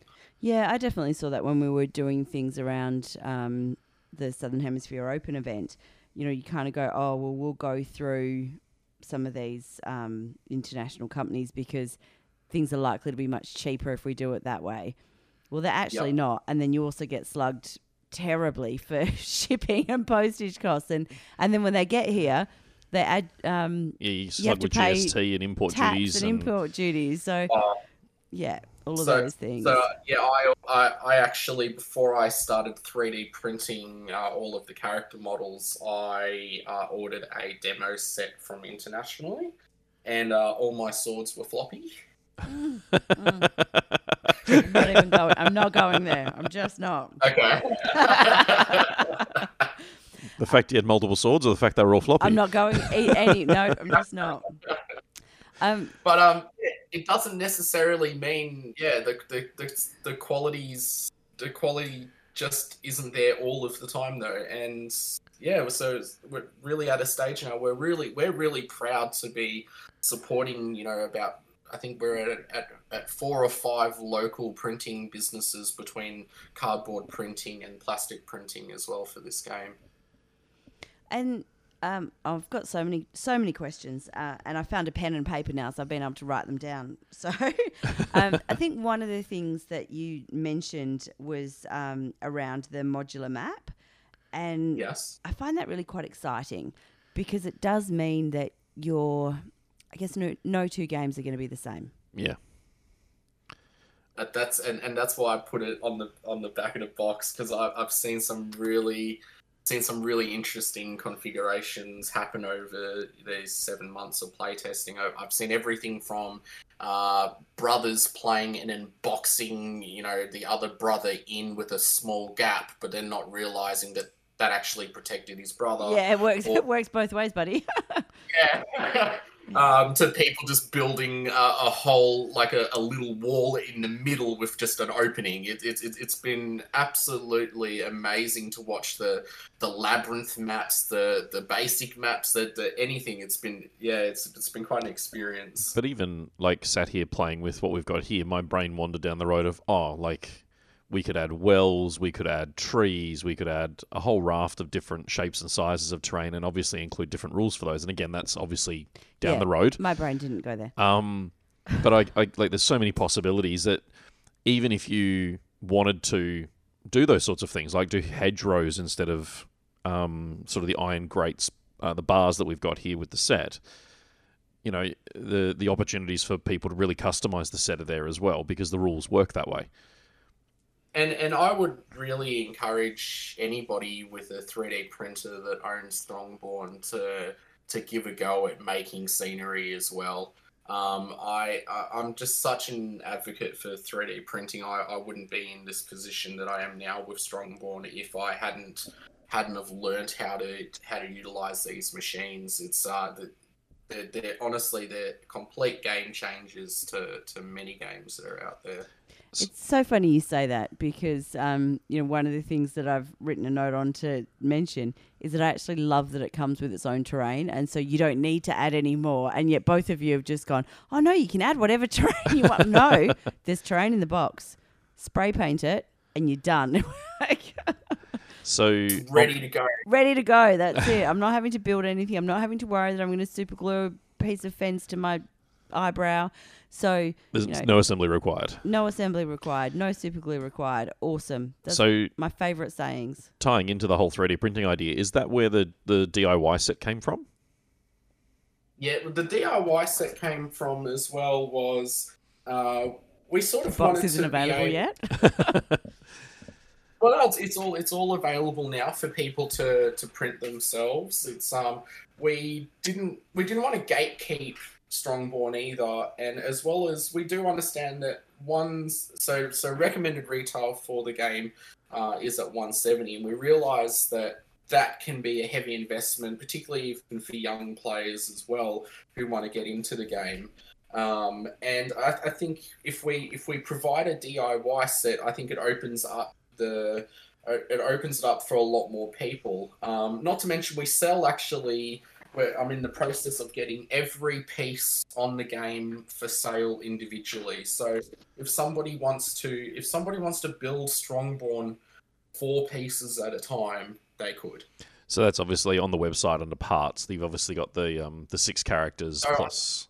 Yeah, so I'm starting. I'm starting to build up the parts for it now. I've got a. I've got a big box of 3D printed parts sitting in my garage at the moment, and um, that's that's going to be something. Yeah, I just I, I I didn't want. I just didn't want anybody to feel like they were missing out when it could be something that's relatively easy to to you know get on board with with a DIY set. Um, yeah, Look, it's also worth pointing out for those of you um, who are listening to this that the full rulebook is available on the website. The ten pages of it, including the cover. Um, so if you do actually want to go and check it out without any risk or anything whatsoever, you can go and check it out right now. It's all available there. Now, obviously, the character cards aren't, but the um, you know it'd be entirely possible for someone to go, "Cool, I want to." I'll buy the DIY set, which will obviously give them the character cards, and you know the rulebook and everything like that. You can go and try it for ten bucks. Hmm. Um, does that Yep. include the STLs as well, Josh, for the characters? Uh, no STLs just as of yet. Okay, so that's just the cards. So that's the cards, um, but everything's cardboard for the DIY set. So you could you could go to an Officeworks and, and quite literally, I've, I've designed it so everything folds out and can be laminated and and taped together to work just as well as the Strongborn core set. Oh, cool. And see that, like you say, that gives players the opportunity for minimum outlay to kind of get in and have a play and have a, a muck around and then expand on that later. Um, talking about the box specifically, the box was nice and meaty. It felt like a a premium sort of box game. Like I mean, we've got a couple hundred board games here, and it Mm. sort of didn't stand out as anything but one of those. Mm. The board is really good quality. It's um, properly backed. It's wrapped and, and finished really nicely. Mm. Again, really high quality stuff. Um, I was also impressed to see minimum plastic in the box in terms of throwaway.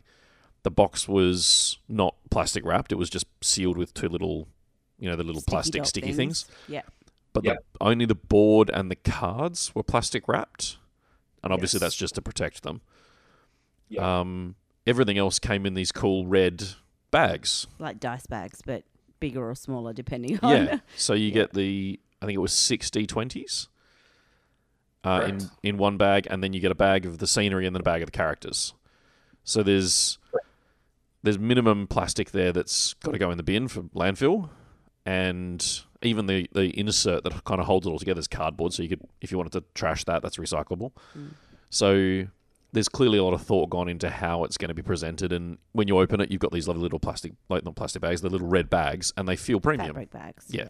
It feels And it feels We nice. figured it was, it was a small cost to include something like that. There's nothing worse than buying a game and then having to go uh, go buy a divider to put inside of your game as well. And Or- that's something we really or a bunch of Ziploc bags from Coles or wherever it is. Yeah. Um, I think I think we sort of realised that when we were playing uh, we were- we were playing some other board games where we we I went I went and found about six takeaway containers and tried to put Yep. all of the all the miniatures into that. Yeah, we've got Um, not to mention as well, we just wanted to reduce our our, our footprint Carbon. as well, Yeah. and you know put something that's reusable you know, for all the characters and the dice and everything like that. And I, I think it's just it, it just presents an overall nice feel to the game as soon as you open it as well. Hmm. Yeah, and we've got a few games where um, you know we've had to build the characters and then build the terrain that go with it, and then it doesn't go back in the box, and then you've got to try and work out well how am I going to store this now, and How am I not um, going to lose any of it or yeah, get it broken? it. Yeah, all of those Yeah. things. My only thing is, I, I personally believe every dice game should come with a dice tray, because uh, the table that we used to play board games on is glass, and so the dice go everywhere. So I think everybody should have a dice tray now. Maybe maybe we need to get him some obsec ones. You're not, you're not using metal dice on the table then. No. Uh, no. Look, it's um I'm really excited by this. Uh, the fact that it's been produced locally is nothing short of miraculous in my mind because it's so rare to see something like this come out of Australia that's um, you know, I mean, I know we, we were talking before we started recording, and you wanted to go down the, uh, you know, further down the road, go to injection cast plastic miniatures, which ob- obviously Correct. presents a whole bunch of other challenges for you in terms of finding production here in Australia, and then what that's who knows what that's going to cost. Um, well, just just uh, just to bring you up to that, actually, uh, I got a message back today. So we're we're a go for ingest, injection cast in Australia. oh wow, so that's that- awesome. It's, so that's it. We're we're 100% Australian made as of as of now. Oh, fantastic! That's really exciting. Yeah. I think the um, uh, we should probably mention that very quickly. The the characters you get in the box at the moment are all 3D printed resin prints, Yes. and then the terrain So- is the PLA. Recycle plastic. Correct. Yep. So just just so like uh, if, if if there's any uh, 3D printing enthusiasts uh, listening as well, so all of the PLAs are printed on uh, Creality CR30 treadmill printers. Um, so it's not like a traditional uh, 3D printer where you build it on a build plate and then a and then you empty the build plate and then start again. These ones are a continuously running treadmill printer where um, I've actually I, I run my printers 24 hours a day making the scenery essentially and Now you told me you had a Twitch job- channel for that, didn't you? Yeah yeah yeah got a got a Twitch channel with it with it running as well. Um, the, the only time I come down is is for is for maintenance of the machines as well. But my partner pointed out that that would make a good channel, a good segment for the channel apparently.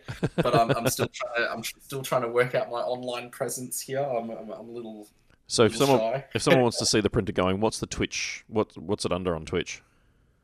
uh, Strongborn Games. I'm going to try and find it while we're chatting. oh, yep, there we go.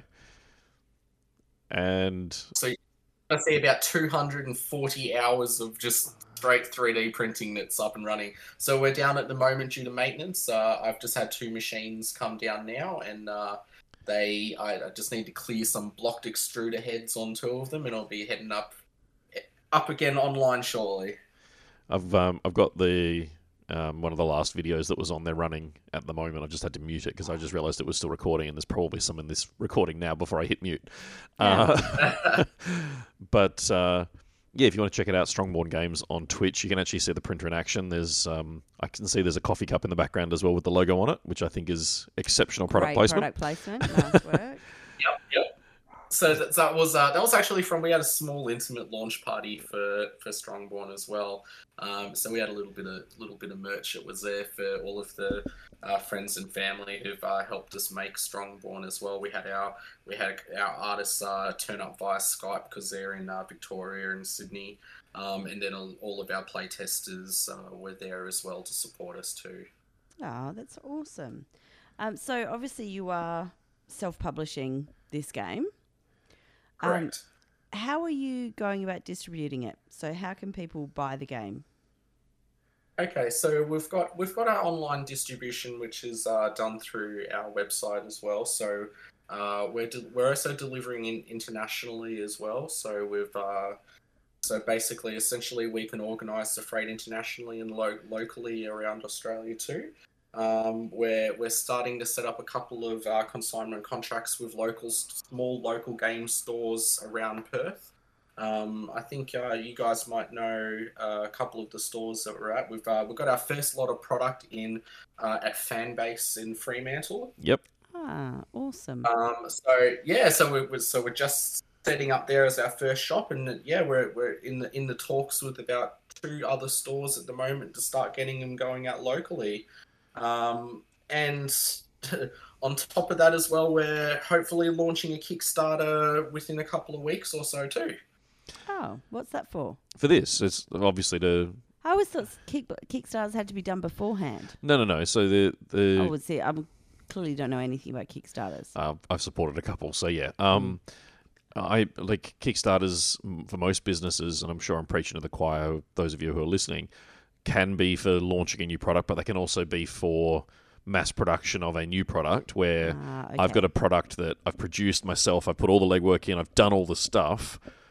Um, and it's a way of introducing a product to the wider audience. To, you know, you sell it at a slightly discounted price, and they prepay for it, and then you deliver it later on down the track, or you give them bonuses. Where um, I've seen a few of these sorts of games where um, if you like you you might kickstart it and say it's two hundred dollars instead of one hundred and seventy, but um, the backer bonus then might be you get alternate sculpts of characters or uh, gender swaps of characters and that sort of thing.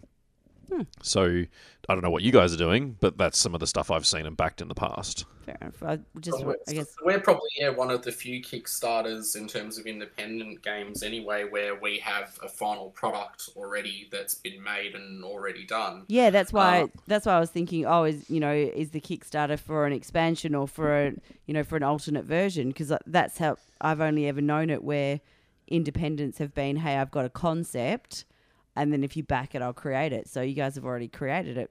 It So our, our main got about you uh, kickstart backwards. Kickstarter is to have a heavily reduced price of the game as well. So we're we're aiming for $130 as opposed to recommended retail of 170 and uh, hopefully we can future reduce the price of, of Strongborn more.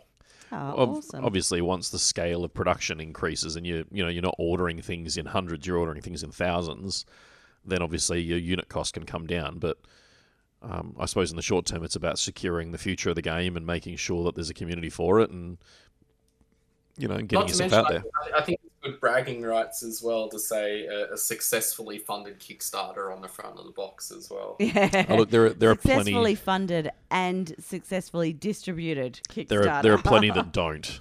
Mm. I've There- dodged a couple of bullets yeah. over the years.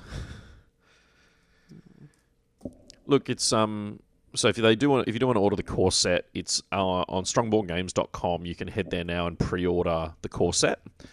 Um, the date is listed as the 31st of October, which this episode should air on the 29th.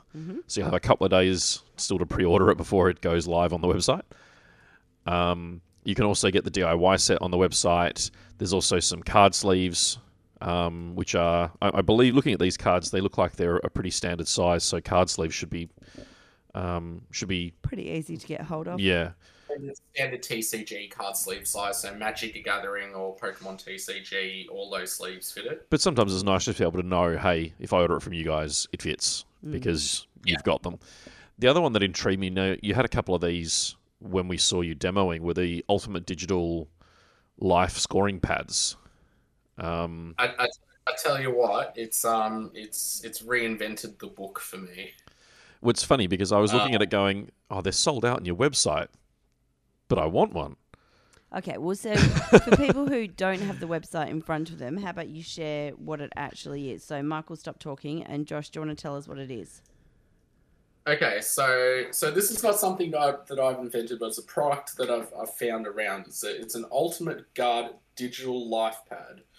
Um, and this is essentially if you've ever in your childhood used an Etch A Sketch or something like along those lines, um, you, you can write down on this little digital digital life pad. It's uh, I'm, I'm not too sure how many hundreds of hours of battery life that's in it, but I'm, I'm sure it's quite a bit and you can write anything on it and then just wipe the screen, just like uh, shaping the Etch A Sketch essentially, if you if you remember them. Um, and it, it, it free. What one of the biggest things that we wanted to do is we didn't want to, we wanted to save on paper, Mm. and, and and these things are at, and they're only they're only I think they're only going for about 20 20 25 dollars 20, 25 on the website. um, yeah, and I, I- I just think it's a, it's a, it's a good way for the environment. It's a good way to save on paper and an excellent way to keep track. It's it, it can be used for multiple card games, not just Strongborn itself as well. I, I think it's a great tool for, for any you know tabletop gamer. Well, I, I must admit, when I was looking at them, my brain was going to all the games that we play, just keeping track of scores and keeping track of, you know, all of the different bits and pieces that come around in any of these games. Um, there's a whole raft of stuff that just the quality of life you get. Um, and they're not particularly expensive. I mean, at 25 bucks for the base version, um, and I know you can get a bigger version as well. That's not the five inch screen. It's the not. It's more like a tablet. Mm. Um, it's a nine inch screen off the top of my head. Nine Yeah. or twelve.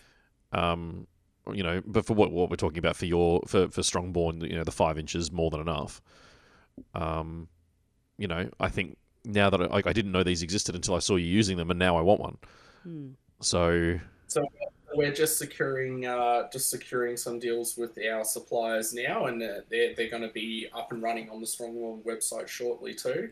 Um, yeah, I, I, I- hope a lot of people start using these. I, I, I really try to be as uh, conscious of, of my use of of waste materials as well, and I, I think this is really one of the the best in, inventions for tabletop gaming that's been around. Well, the, the fact your characters obviously have health. Um, I think 150 on Loka has the highest health of any of the characters in the game. Correct. And I think uh, the lowest is 100 at the moment, which is uh, mostly on the spellcasters and then obviously the rogue as well. Um, but because damage is dealt in sort of 10s and 15s and 30s, and um, there's obviously some special rules and things as well. Um, you know, being able to keep track of that easily with a digital pad makes a lot of sense rather than trying to rely on tokens and counters and that sort of stuff, which to be honest, is one of my biggest bugbears with a lot of modern games. Is there's tokens bloody everywhere, and as fun as the game can be, you know, you leave a token and you move a character, and then all of a sudden, whose token is this, and what did this mean? Um, so the idea of having it all digital just, you know, is a big plus for me in my mind. So um, And yeah, think it needs to be something other than an app uh, as well. I think it's just something handy to, to carry around in the game box too. Oh, and like like to say the the fact that you can use it for multiple games and anything you're playing is an added bonus for that. So, you know, having it on hand to make Strongborn easier to play, and then, you know, if you if you then move on and play something else to score, whether it's, um, you know, charades or you know some other big box game, then you know it's it's a good product. But um, they were originally designed for Magic the Gathering. oh yeah, that makes a bit of sense now. I think with with health Yeah. and life points and that sort of stuff. Um, yeah. While we're talking about the box set, though, uh, so it's fifteen dollars shipping Australia wide for the core set, and Correct. thirty three dollars Australian for international shipping. So you're up for. I'm just going to do the calculation now to see what uh, my friends and follow our followers in America might be paying for the game. Um, according to uh, xe.com, which obviously you have to take with a grain of salt because of. Uh, That's close enough, roughly. so an American's going to be looking around the 160 mark, all in, including ship, uh, 160 US dollars, all in, um, including shipping. So um, it's definitely worth. I mean, or you just pay the what is it, ten bucks? Hang on, let's see. Seven dollars fifty. yeah, I was, gonna- well, that's what I was just sort of thinking. Is you know you buy the DIY kit and um, set yourself back seven dollars fifty, exactly like Emma said, and uh, you know you try it out in America before you buy it. It's, uh, it's a, I think it's a really good One- model. I really like that. One- thing I'm trying to set up as well is uh, if uh, players are using Tabletop Simulator too, it might be a, a really good way to sort of uh, attract uh, people who are already sort of involved in that tabletop simulator scene too to, to give it a go without any risk whatsoever. Um, I'm just trying to work out how to host a server and everything along those lines. Look, even uh, the the fact that you're willing to embrace that as a possibility to try and get people invested in the game, and I don't think necessarily making it freeze requirement for tabletop sim, even if it's a couple of dollars through Steam. Um, I think that that's still a really sensible decision because it allows you to access a much wider audience. I've never I've never wanted to, to gatekeep Strongborn. It's it's it's always been it's always been something of mine where I, I design I design these games because it's it's something I absolutely love. It's it's it's now this is now my new personality from the uh, from the military. I'm no longer you know, Josh the sailor and more uh, Josh the game developer. it's not a bad transition there, mate. Yeah, I'm just going to point out for anybody else who is potentially leaving the military that um, it, we are more than just the just our career. So there's lots of different elements that go into making up our personality and our you know in our life. And so whether that is multiple different hobbies and our family and our um, you know and our potentially religion or spirituality or yoga, whatever that might look like. There's lots of things we're not just defined by.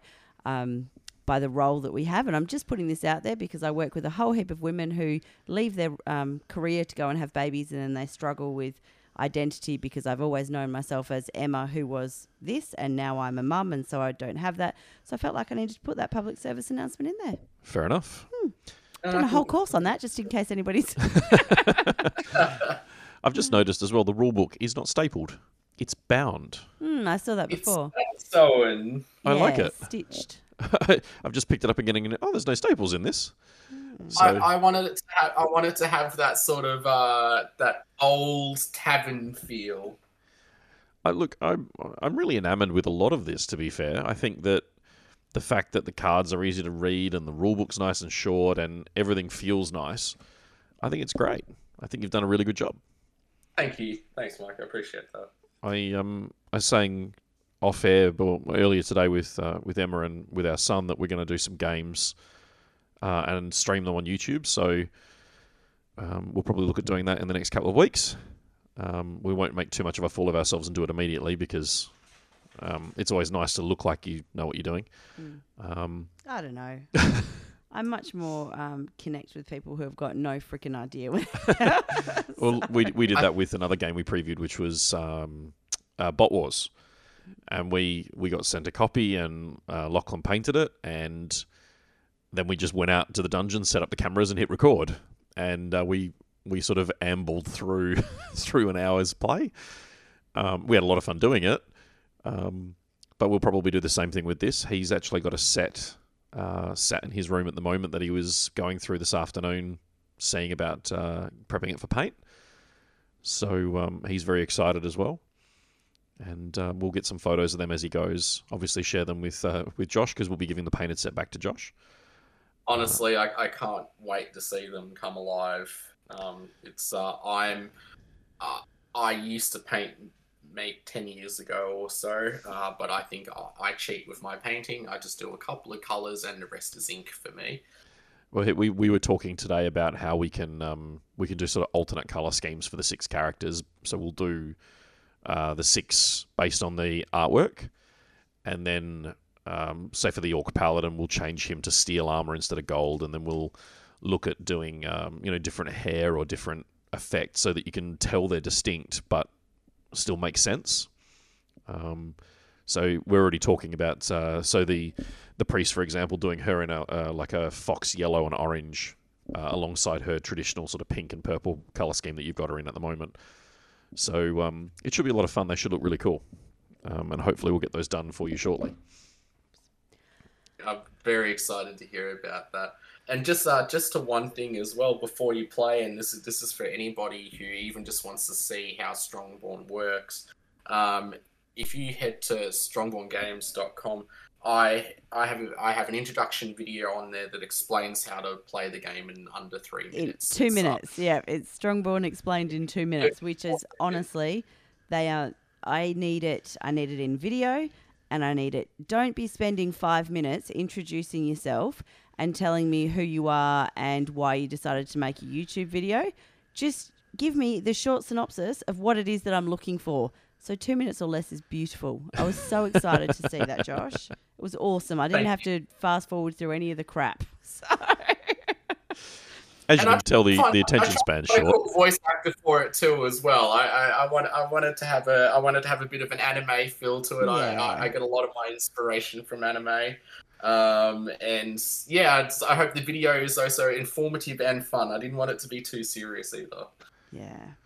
I don't mind serious. I just just could you get to the damn the- point? the- says says the person who's, you know, in the middle of recording a podcast episode that's going to be no doubt 3 hours long. So so I'm not the best at getting to the point, but it annoys me when other people No, are when you when you long-winded. well, when you got people who are trying to hit that ten minute YouTube mark and they s- they fill seven and a half minutes of it, going, "This is who I am, and this is why I haven't recorded, and this is yeah."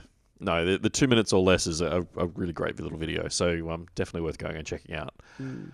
Now, um, I think just just one more thing as Yeah, well. absolutely. I uh, with with Strongborn anyway is that I didn't want the game to have one person that knew it, and then you needed to have a friend to teach you how to play it either. Mm. That, that, that was one of that was one of the really big things, and one of the reasons why I made that that two minute so video is because I, I just wanted somebody to pick up and then play after they buy the game. I didn't I didn't want to have to be reliant on a friend who's going to come in in you know two weeks time and then teach you how to play it. I must Yeah. admit, there's plenty of those games we've bought over the years where I've gone to YouTube and gone, "How the hell does this work? I don't understand this bit." Yeah, And and, then- that I mean that gets frustrating as well because quite often, so you and I have very different learning styles. So often you can pick up the rules, and because you've got thirty years of experience playing different games, go through, and then you're having to teach me. So, which is not necessarily No, it's, it's not, not the best part of our relationship. Good, no, good marriage. um, but what was it? That, was it? Oh, the one with where you make the, The fireworks game. fireworks. I can't think of the name of it either. Is it Hanabi? it's just a little pocket sort of game. it's a it's a cute little game. It's a fun game, but unfortunately, the instructions for the game uh, don't tell you how to play the game, and half the things that are in the box aren't on the instructions. And so, you read it, and oh my god, you got so stroppy. You were horrible to be in the room with, let alone to try and play the game. But yeah, we had to YouTube it to try and work out, and it was just other people who were randomly going. Oh, I think this is probably what you do with it. So, no idea if we played that game right, but no, exactly. But even some of the more modern big box style games, Yeah. it's been easier for me to go, okay, we're going to buy this game. We're in the way in the car on the way home. I'm going to hit play on a YouTube yeah, video and, and listen to it. it. I shouldn't need, you know, and we're quite lucky that we do have things like Wil Wheaton, who's got however many YouTube I wish I wish he kept of- doing that that Yeah. show. But anyway, I can't remember what it's called, but you know, there's, there's quite all right. There's quite a few games where we can go, oh, okay, well, we can watch this because they've already gone through it. But there's also a whole heap that you don't, and yeah, you do have to rely on. Oh, well, my friend says he can come round in three and a half weeks to show me, and oh no, now he's he's got to work, and so he can't come. So I've got this box that's sitting on my shelf. Yeah. So it's exciting not to have to rely on people. To be fair, I, I still have the Zombicide sitting on my shelf, and I'm, I'm still waiting for someone to show me. Oh, it's a good game. We can show you how to play that. That was a game that we figured out on the fly with some friends, and then I went and watched some more videos, and we went, okay, we, we- we got this.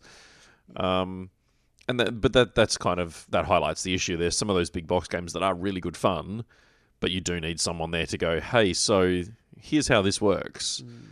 And um, you know, after about five games, you figure out, oh, we were doing this wrong, and it doesn't feel like that. That's going to be like that, that. That's not going to be an experience you'll feel with Strongborn. Yeah. So I think that's a, a- that's a big tick box as well. so before we wrap up, have you got any other anything else that you'd like to share with us? Final comments, Um, anything like that? I, I think the, the biggest thing that I, I, I want to share is since I since I started making this game is the the community that I've met and gotten involved with this whole process of starting from the concept to the final product uh, has been absolutely life changing for me. Um, I, I, like like I said before, I lost a, a I lost a big set of my family when I when I left the military. But I tell you what, I've gained a hell of a lot of family since starting this project, and it, it just be it just be my absolute honor to keep supporting uh, local businesses, other game developers. I hope I hope if somebody has an idea for a game and that they don't know how to how to make it and and they need somewhere to start, that they they come and get in contact with me, because I, t- I tell you what, this is this is my this is my passion now, and and I'm going to be doing this to to the day I die. And to add to that, I guess what I hope is that potentially there is, you know, whether it's a parent or whether it's a, you know, somebody who's listening to it who thinks this, but when if a ch- if your child comes to you and says, "Hey, I want to be a game developer. I want to be a game designer," that the parents actually get to go, "Yeah, cool. You know what? There's people here in Western Australia who are doing that," rather than that's not a real job. So you need to go and do physics and chemistry because you need to have a real Agree. job and developing games is something that you can do as a hobby. Mm.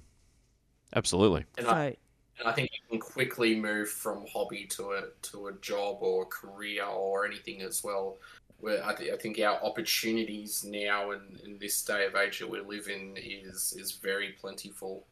Yeah, and I think for me that's that's really important. I guess with three kids who are like, well, two of them are coming to an age where they're starting to think about what they might do after school, and uh, so a lot of the other parents who I'm speaking to are telling their children that. Um, art isn't a career, or you you know you can't become a YouTube star. That's not a career, or um, you can't be a writer, or you can't be you know whatever it is. Actually, the jobs that are going to exist in five years' time didn't exist when we were kids. Mm. So, you know, let's let's think outside the box. And so, I'm, I really am always so very excited to meet people, particularly people who are here in Western Australia, who are actually doing it and who are showing that. Well, the fact that we've had now two Australian tabletop games now in uh, under a year, I'm trying Yeah. to figure out exactly when we did Bot Wars with Anthony. Was that at the start of this year or the end of last year? I'm sorry, there's that horrible c word that Yep. has made everything. I don't. I can't put it. I can't put a no time on it either. Yeah, But feel like it was this year. I think it was the start of the year because I, f- it- I feel like it was summertime because we were out in the dungeon recording. The start of the year feels like about four years. Yeah. ago. So, so I'm not sure. But the fact that we've had, even if it's two in two years, um, you know, we've seen Bot Wars grow, and hopefully we'll see Strongborn grow as well. Um, you know, that's really exciting because that means there is community here for it, and there is support for it, and you know, people are enjoying the game, and we're going to see it grow and develop, and we got to see it start, and that's really exciting. And the other thing, now I'm going to say this, Oh, here we go. but I'm not 100% sure this is going to make it into the final edit. it's never, That's- it's never a good sign, that's Josh. It's that's never a purely good sign. that's purely on my whim at this point. Mm. When we went to the Game Expo, there was certainly some, I guess, there were a few different game developers and game designers who were there. But I felt like there were perhaps two different kinds of people. And what I love about having you on the show, Josh, is that you do actually have a long term partner. And Yes. she's she's a part of this. She's a part of um, you know marketing this. She was with you at the at the event for this. Um, you can actually talk to girls, uh, and it's, Kat Um, is lovely. It's a shame she couldn't join us tonight. so, so I guess often when people think about game developers as well, they think about perhaps some of the other people who might have been at that event who wouldn't let me play the game. Because Bec- you were a girl. Well, they told me that they wouldn't let me play the game because in order to play their game, I needed to have a rudimentary um, maths and English levels. Oh, really? Yes. I didn't hear that. No, I was talking to Kat at the time. Kat um, so yeah, so they wouldn't play with me because perhaps my English and math levels weren't up to where Oh, wow. they thought that it needed to be. But really, what I think that was was, oh god, we can't have a girl at the table. And I had our eldest daughter with us as well, so there were going to be two people with boobs at the table, and they, that was too much. So, you, game developers can actually be able to connect socially with women. That's why I, I- told you it may not be part of the episode. No, no, it's going in. It's fine. I, I honestly, I, I'll say put it in. But um, like my, my opinion on my opinion on this is that look at how much everything has changed in the in the past even 10 15 years or so so i'm 30 i'm 31 myself and i remember growing up uh, having women in video gaming was still quite new to a lot of us in you know the early 2000s or so um, but it's uh, one one of the biggest things that I tracked a lot of this by was you know you, you go to you go to events like Comic Con and PAX, and the the crowds have changed now. It is it's a diverse it's a very diverse industry now. Um, I'm I'm actually studying.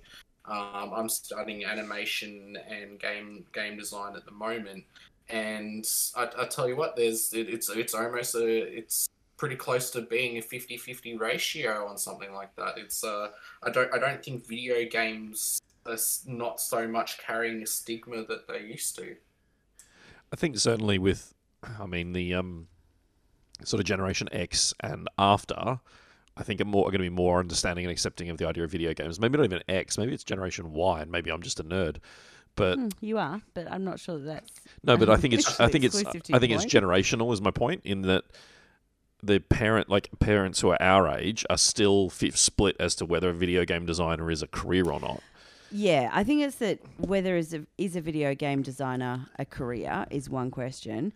I actually think that there's a big push for women in STEM, girls in STEM, and so I can totally understand seeing that 50-50 split of the um, males and females in those in video game design classes.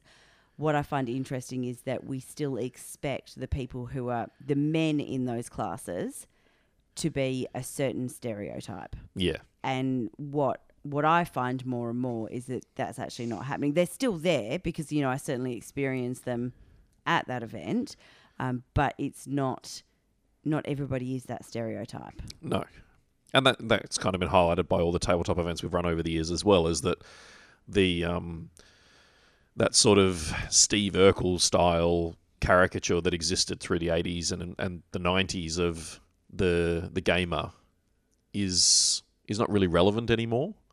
It's certainly not the av- like the average attendee for our events isn't that, Yeah, no, definitely not.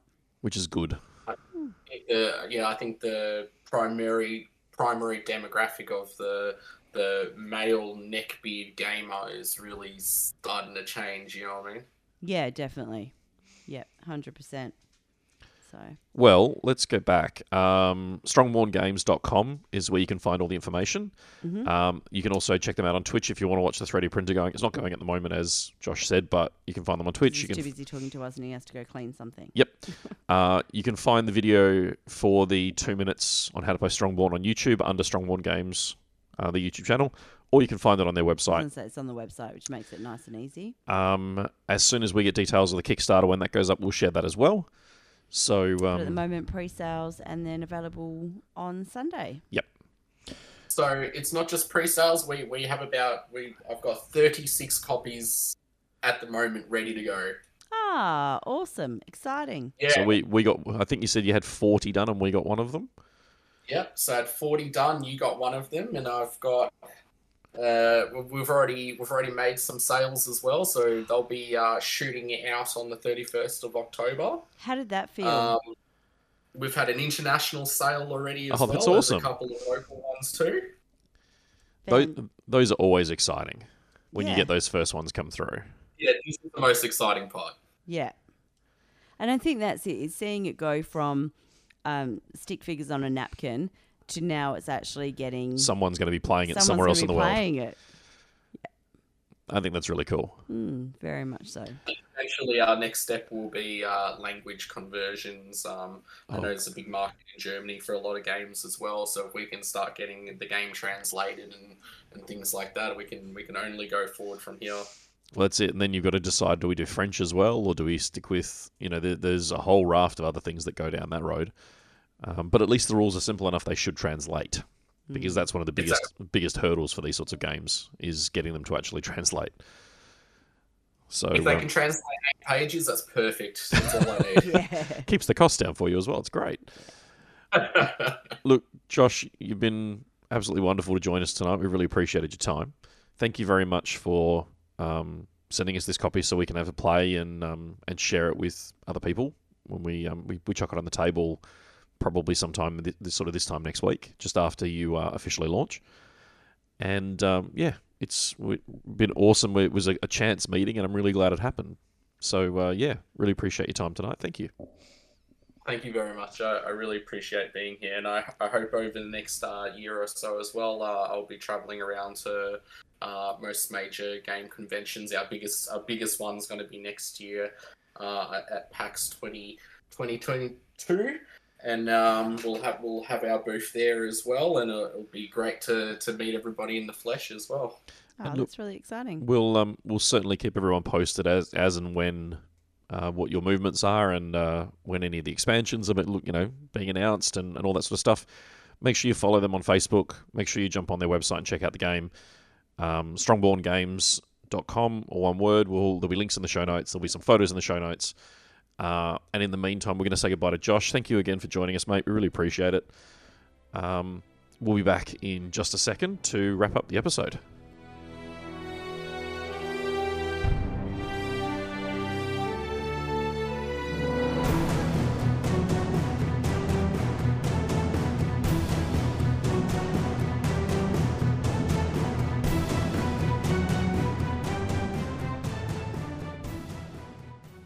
So thanks again to Josh for joining us for that chat. Um, we hope that the release of the game goes really well. Um, we do have a copy here, so if you want, you're keen to see it, we'll um, we'll be posting some photos, and as they get, we get some models painted, we'll share some more updates with it as well. Um, and once the Kickstarter campaign goes live, then we'll be sharing that out into the community as well. If you're interested to check it out, they are local here in Western Australia, down Baldivis way, I believe. Mm-hmm. So we love hearing about success stories from local businesses. So feel free feel free to get in touch with them um, and support them however you can. Now, Now, I think that's the end for this episode. yeah. Um, we uh, episode 100 is going to be an interesting one because I was hoping to have some special things lined up, and I still haven't heard back from anyone. So um, You may just have to listen to us. you may just have Plus, to. also, it doesn't really count as a 100 because I haven't been on for the first. I think we're first 10 are without you. Well, the first 10 are without me, but then I'm on two episode 11s. That's true. We did A and B. Yeah, I don't know why I did that back then. because it was a two parter. Yeah, I suppose.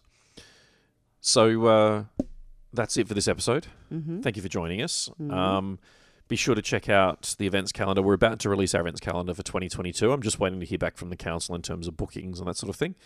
We do have some um, new events planned for 2022, returning some of the, the old favourites.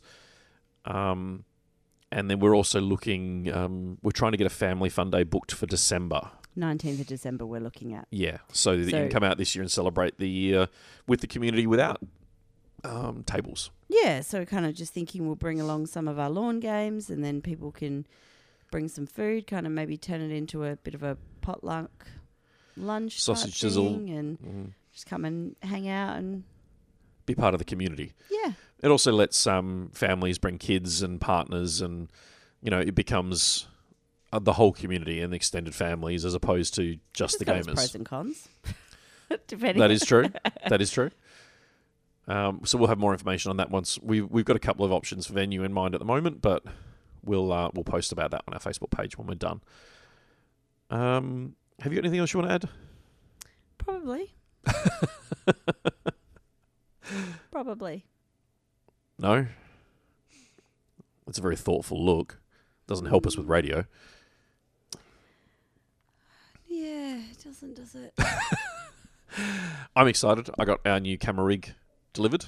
mm-hmm. Thank you to PLE Computers because uh, I ordered it at like three o'clock in the afternoon on Wednesday, and it was here Thursday. Like no express shipping, no nothing. I was expecting it to take a week. Do you know how disappointed I was? Why? Oh, boxes. Is it something fun? No, it's work. like it's not even fun part of work. It's a it's a bar. Well, it's several bars. Yeah. Not even a fun type of bar. I'll buy you a chocolate bar. How's that? Prefer a bar with whiskey on tap. we can do that as well. So um, we're going to be experimenting with the camera rig over. The, so we've got it set up so that we can have a dice cam set up permanently and attached, and then obviously the multifunction arm that'll let us get over the table with a bit more control.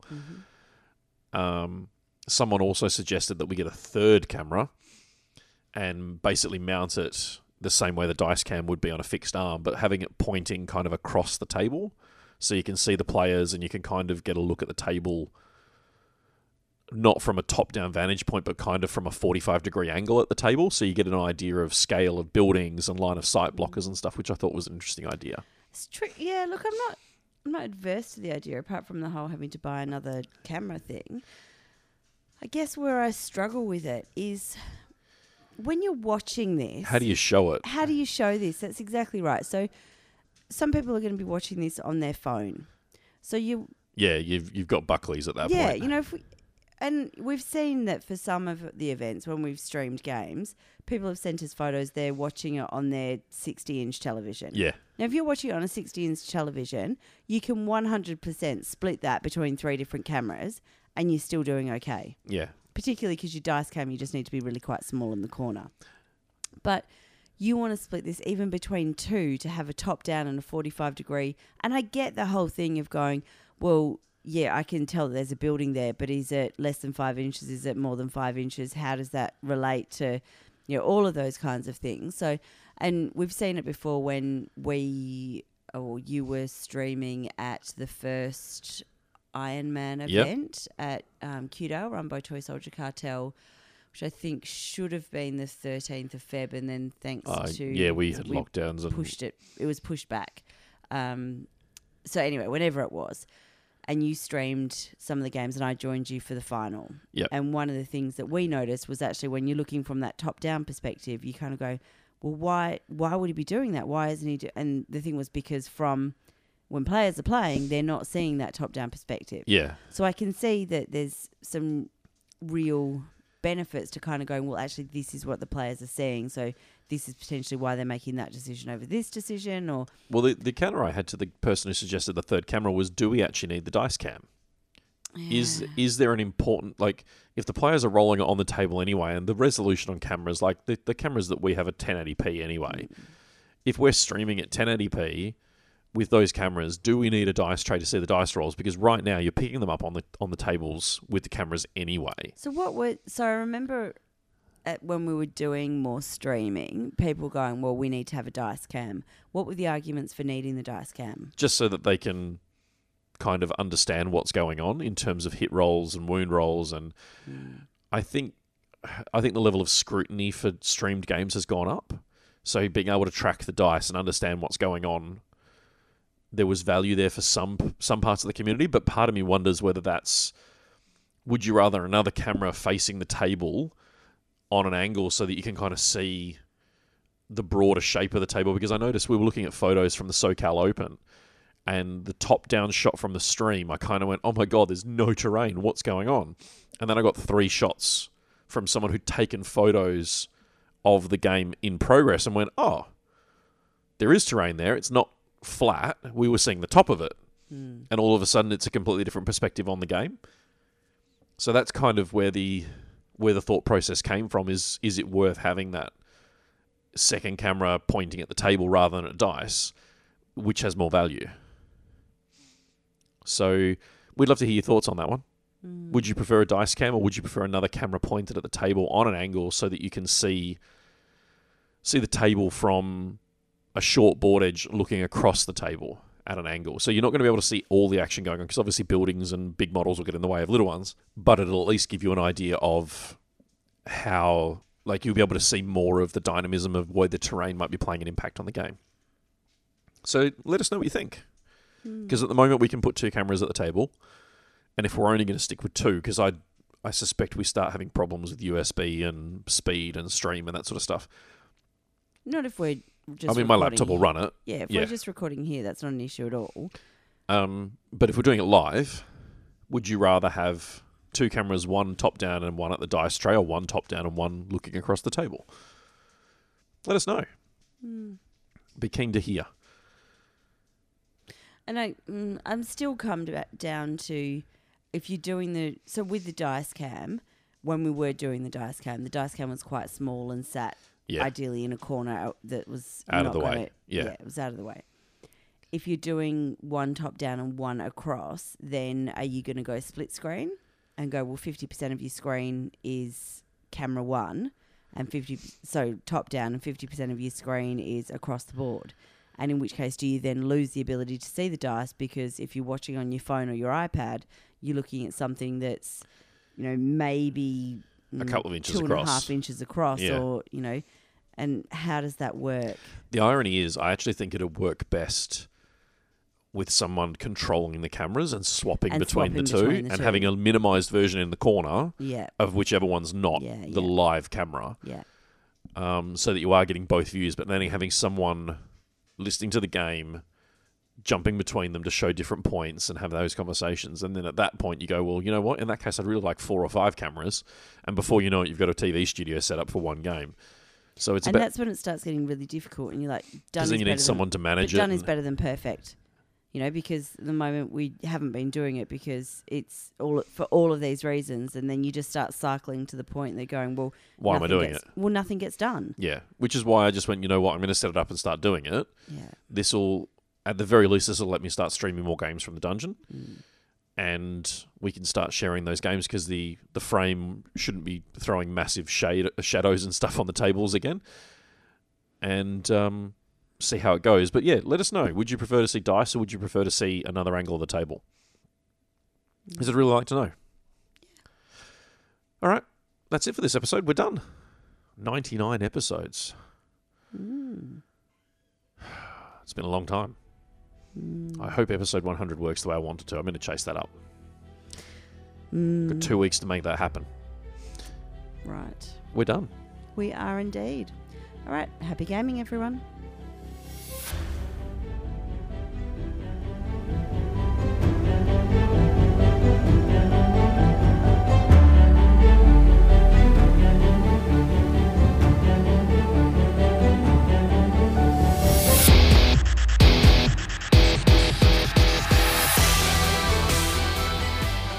You've been listening to the Objective Secured podcast.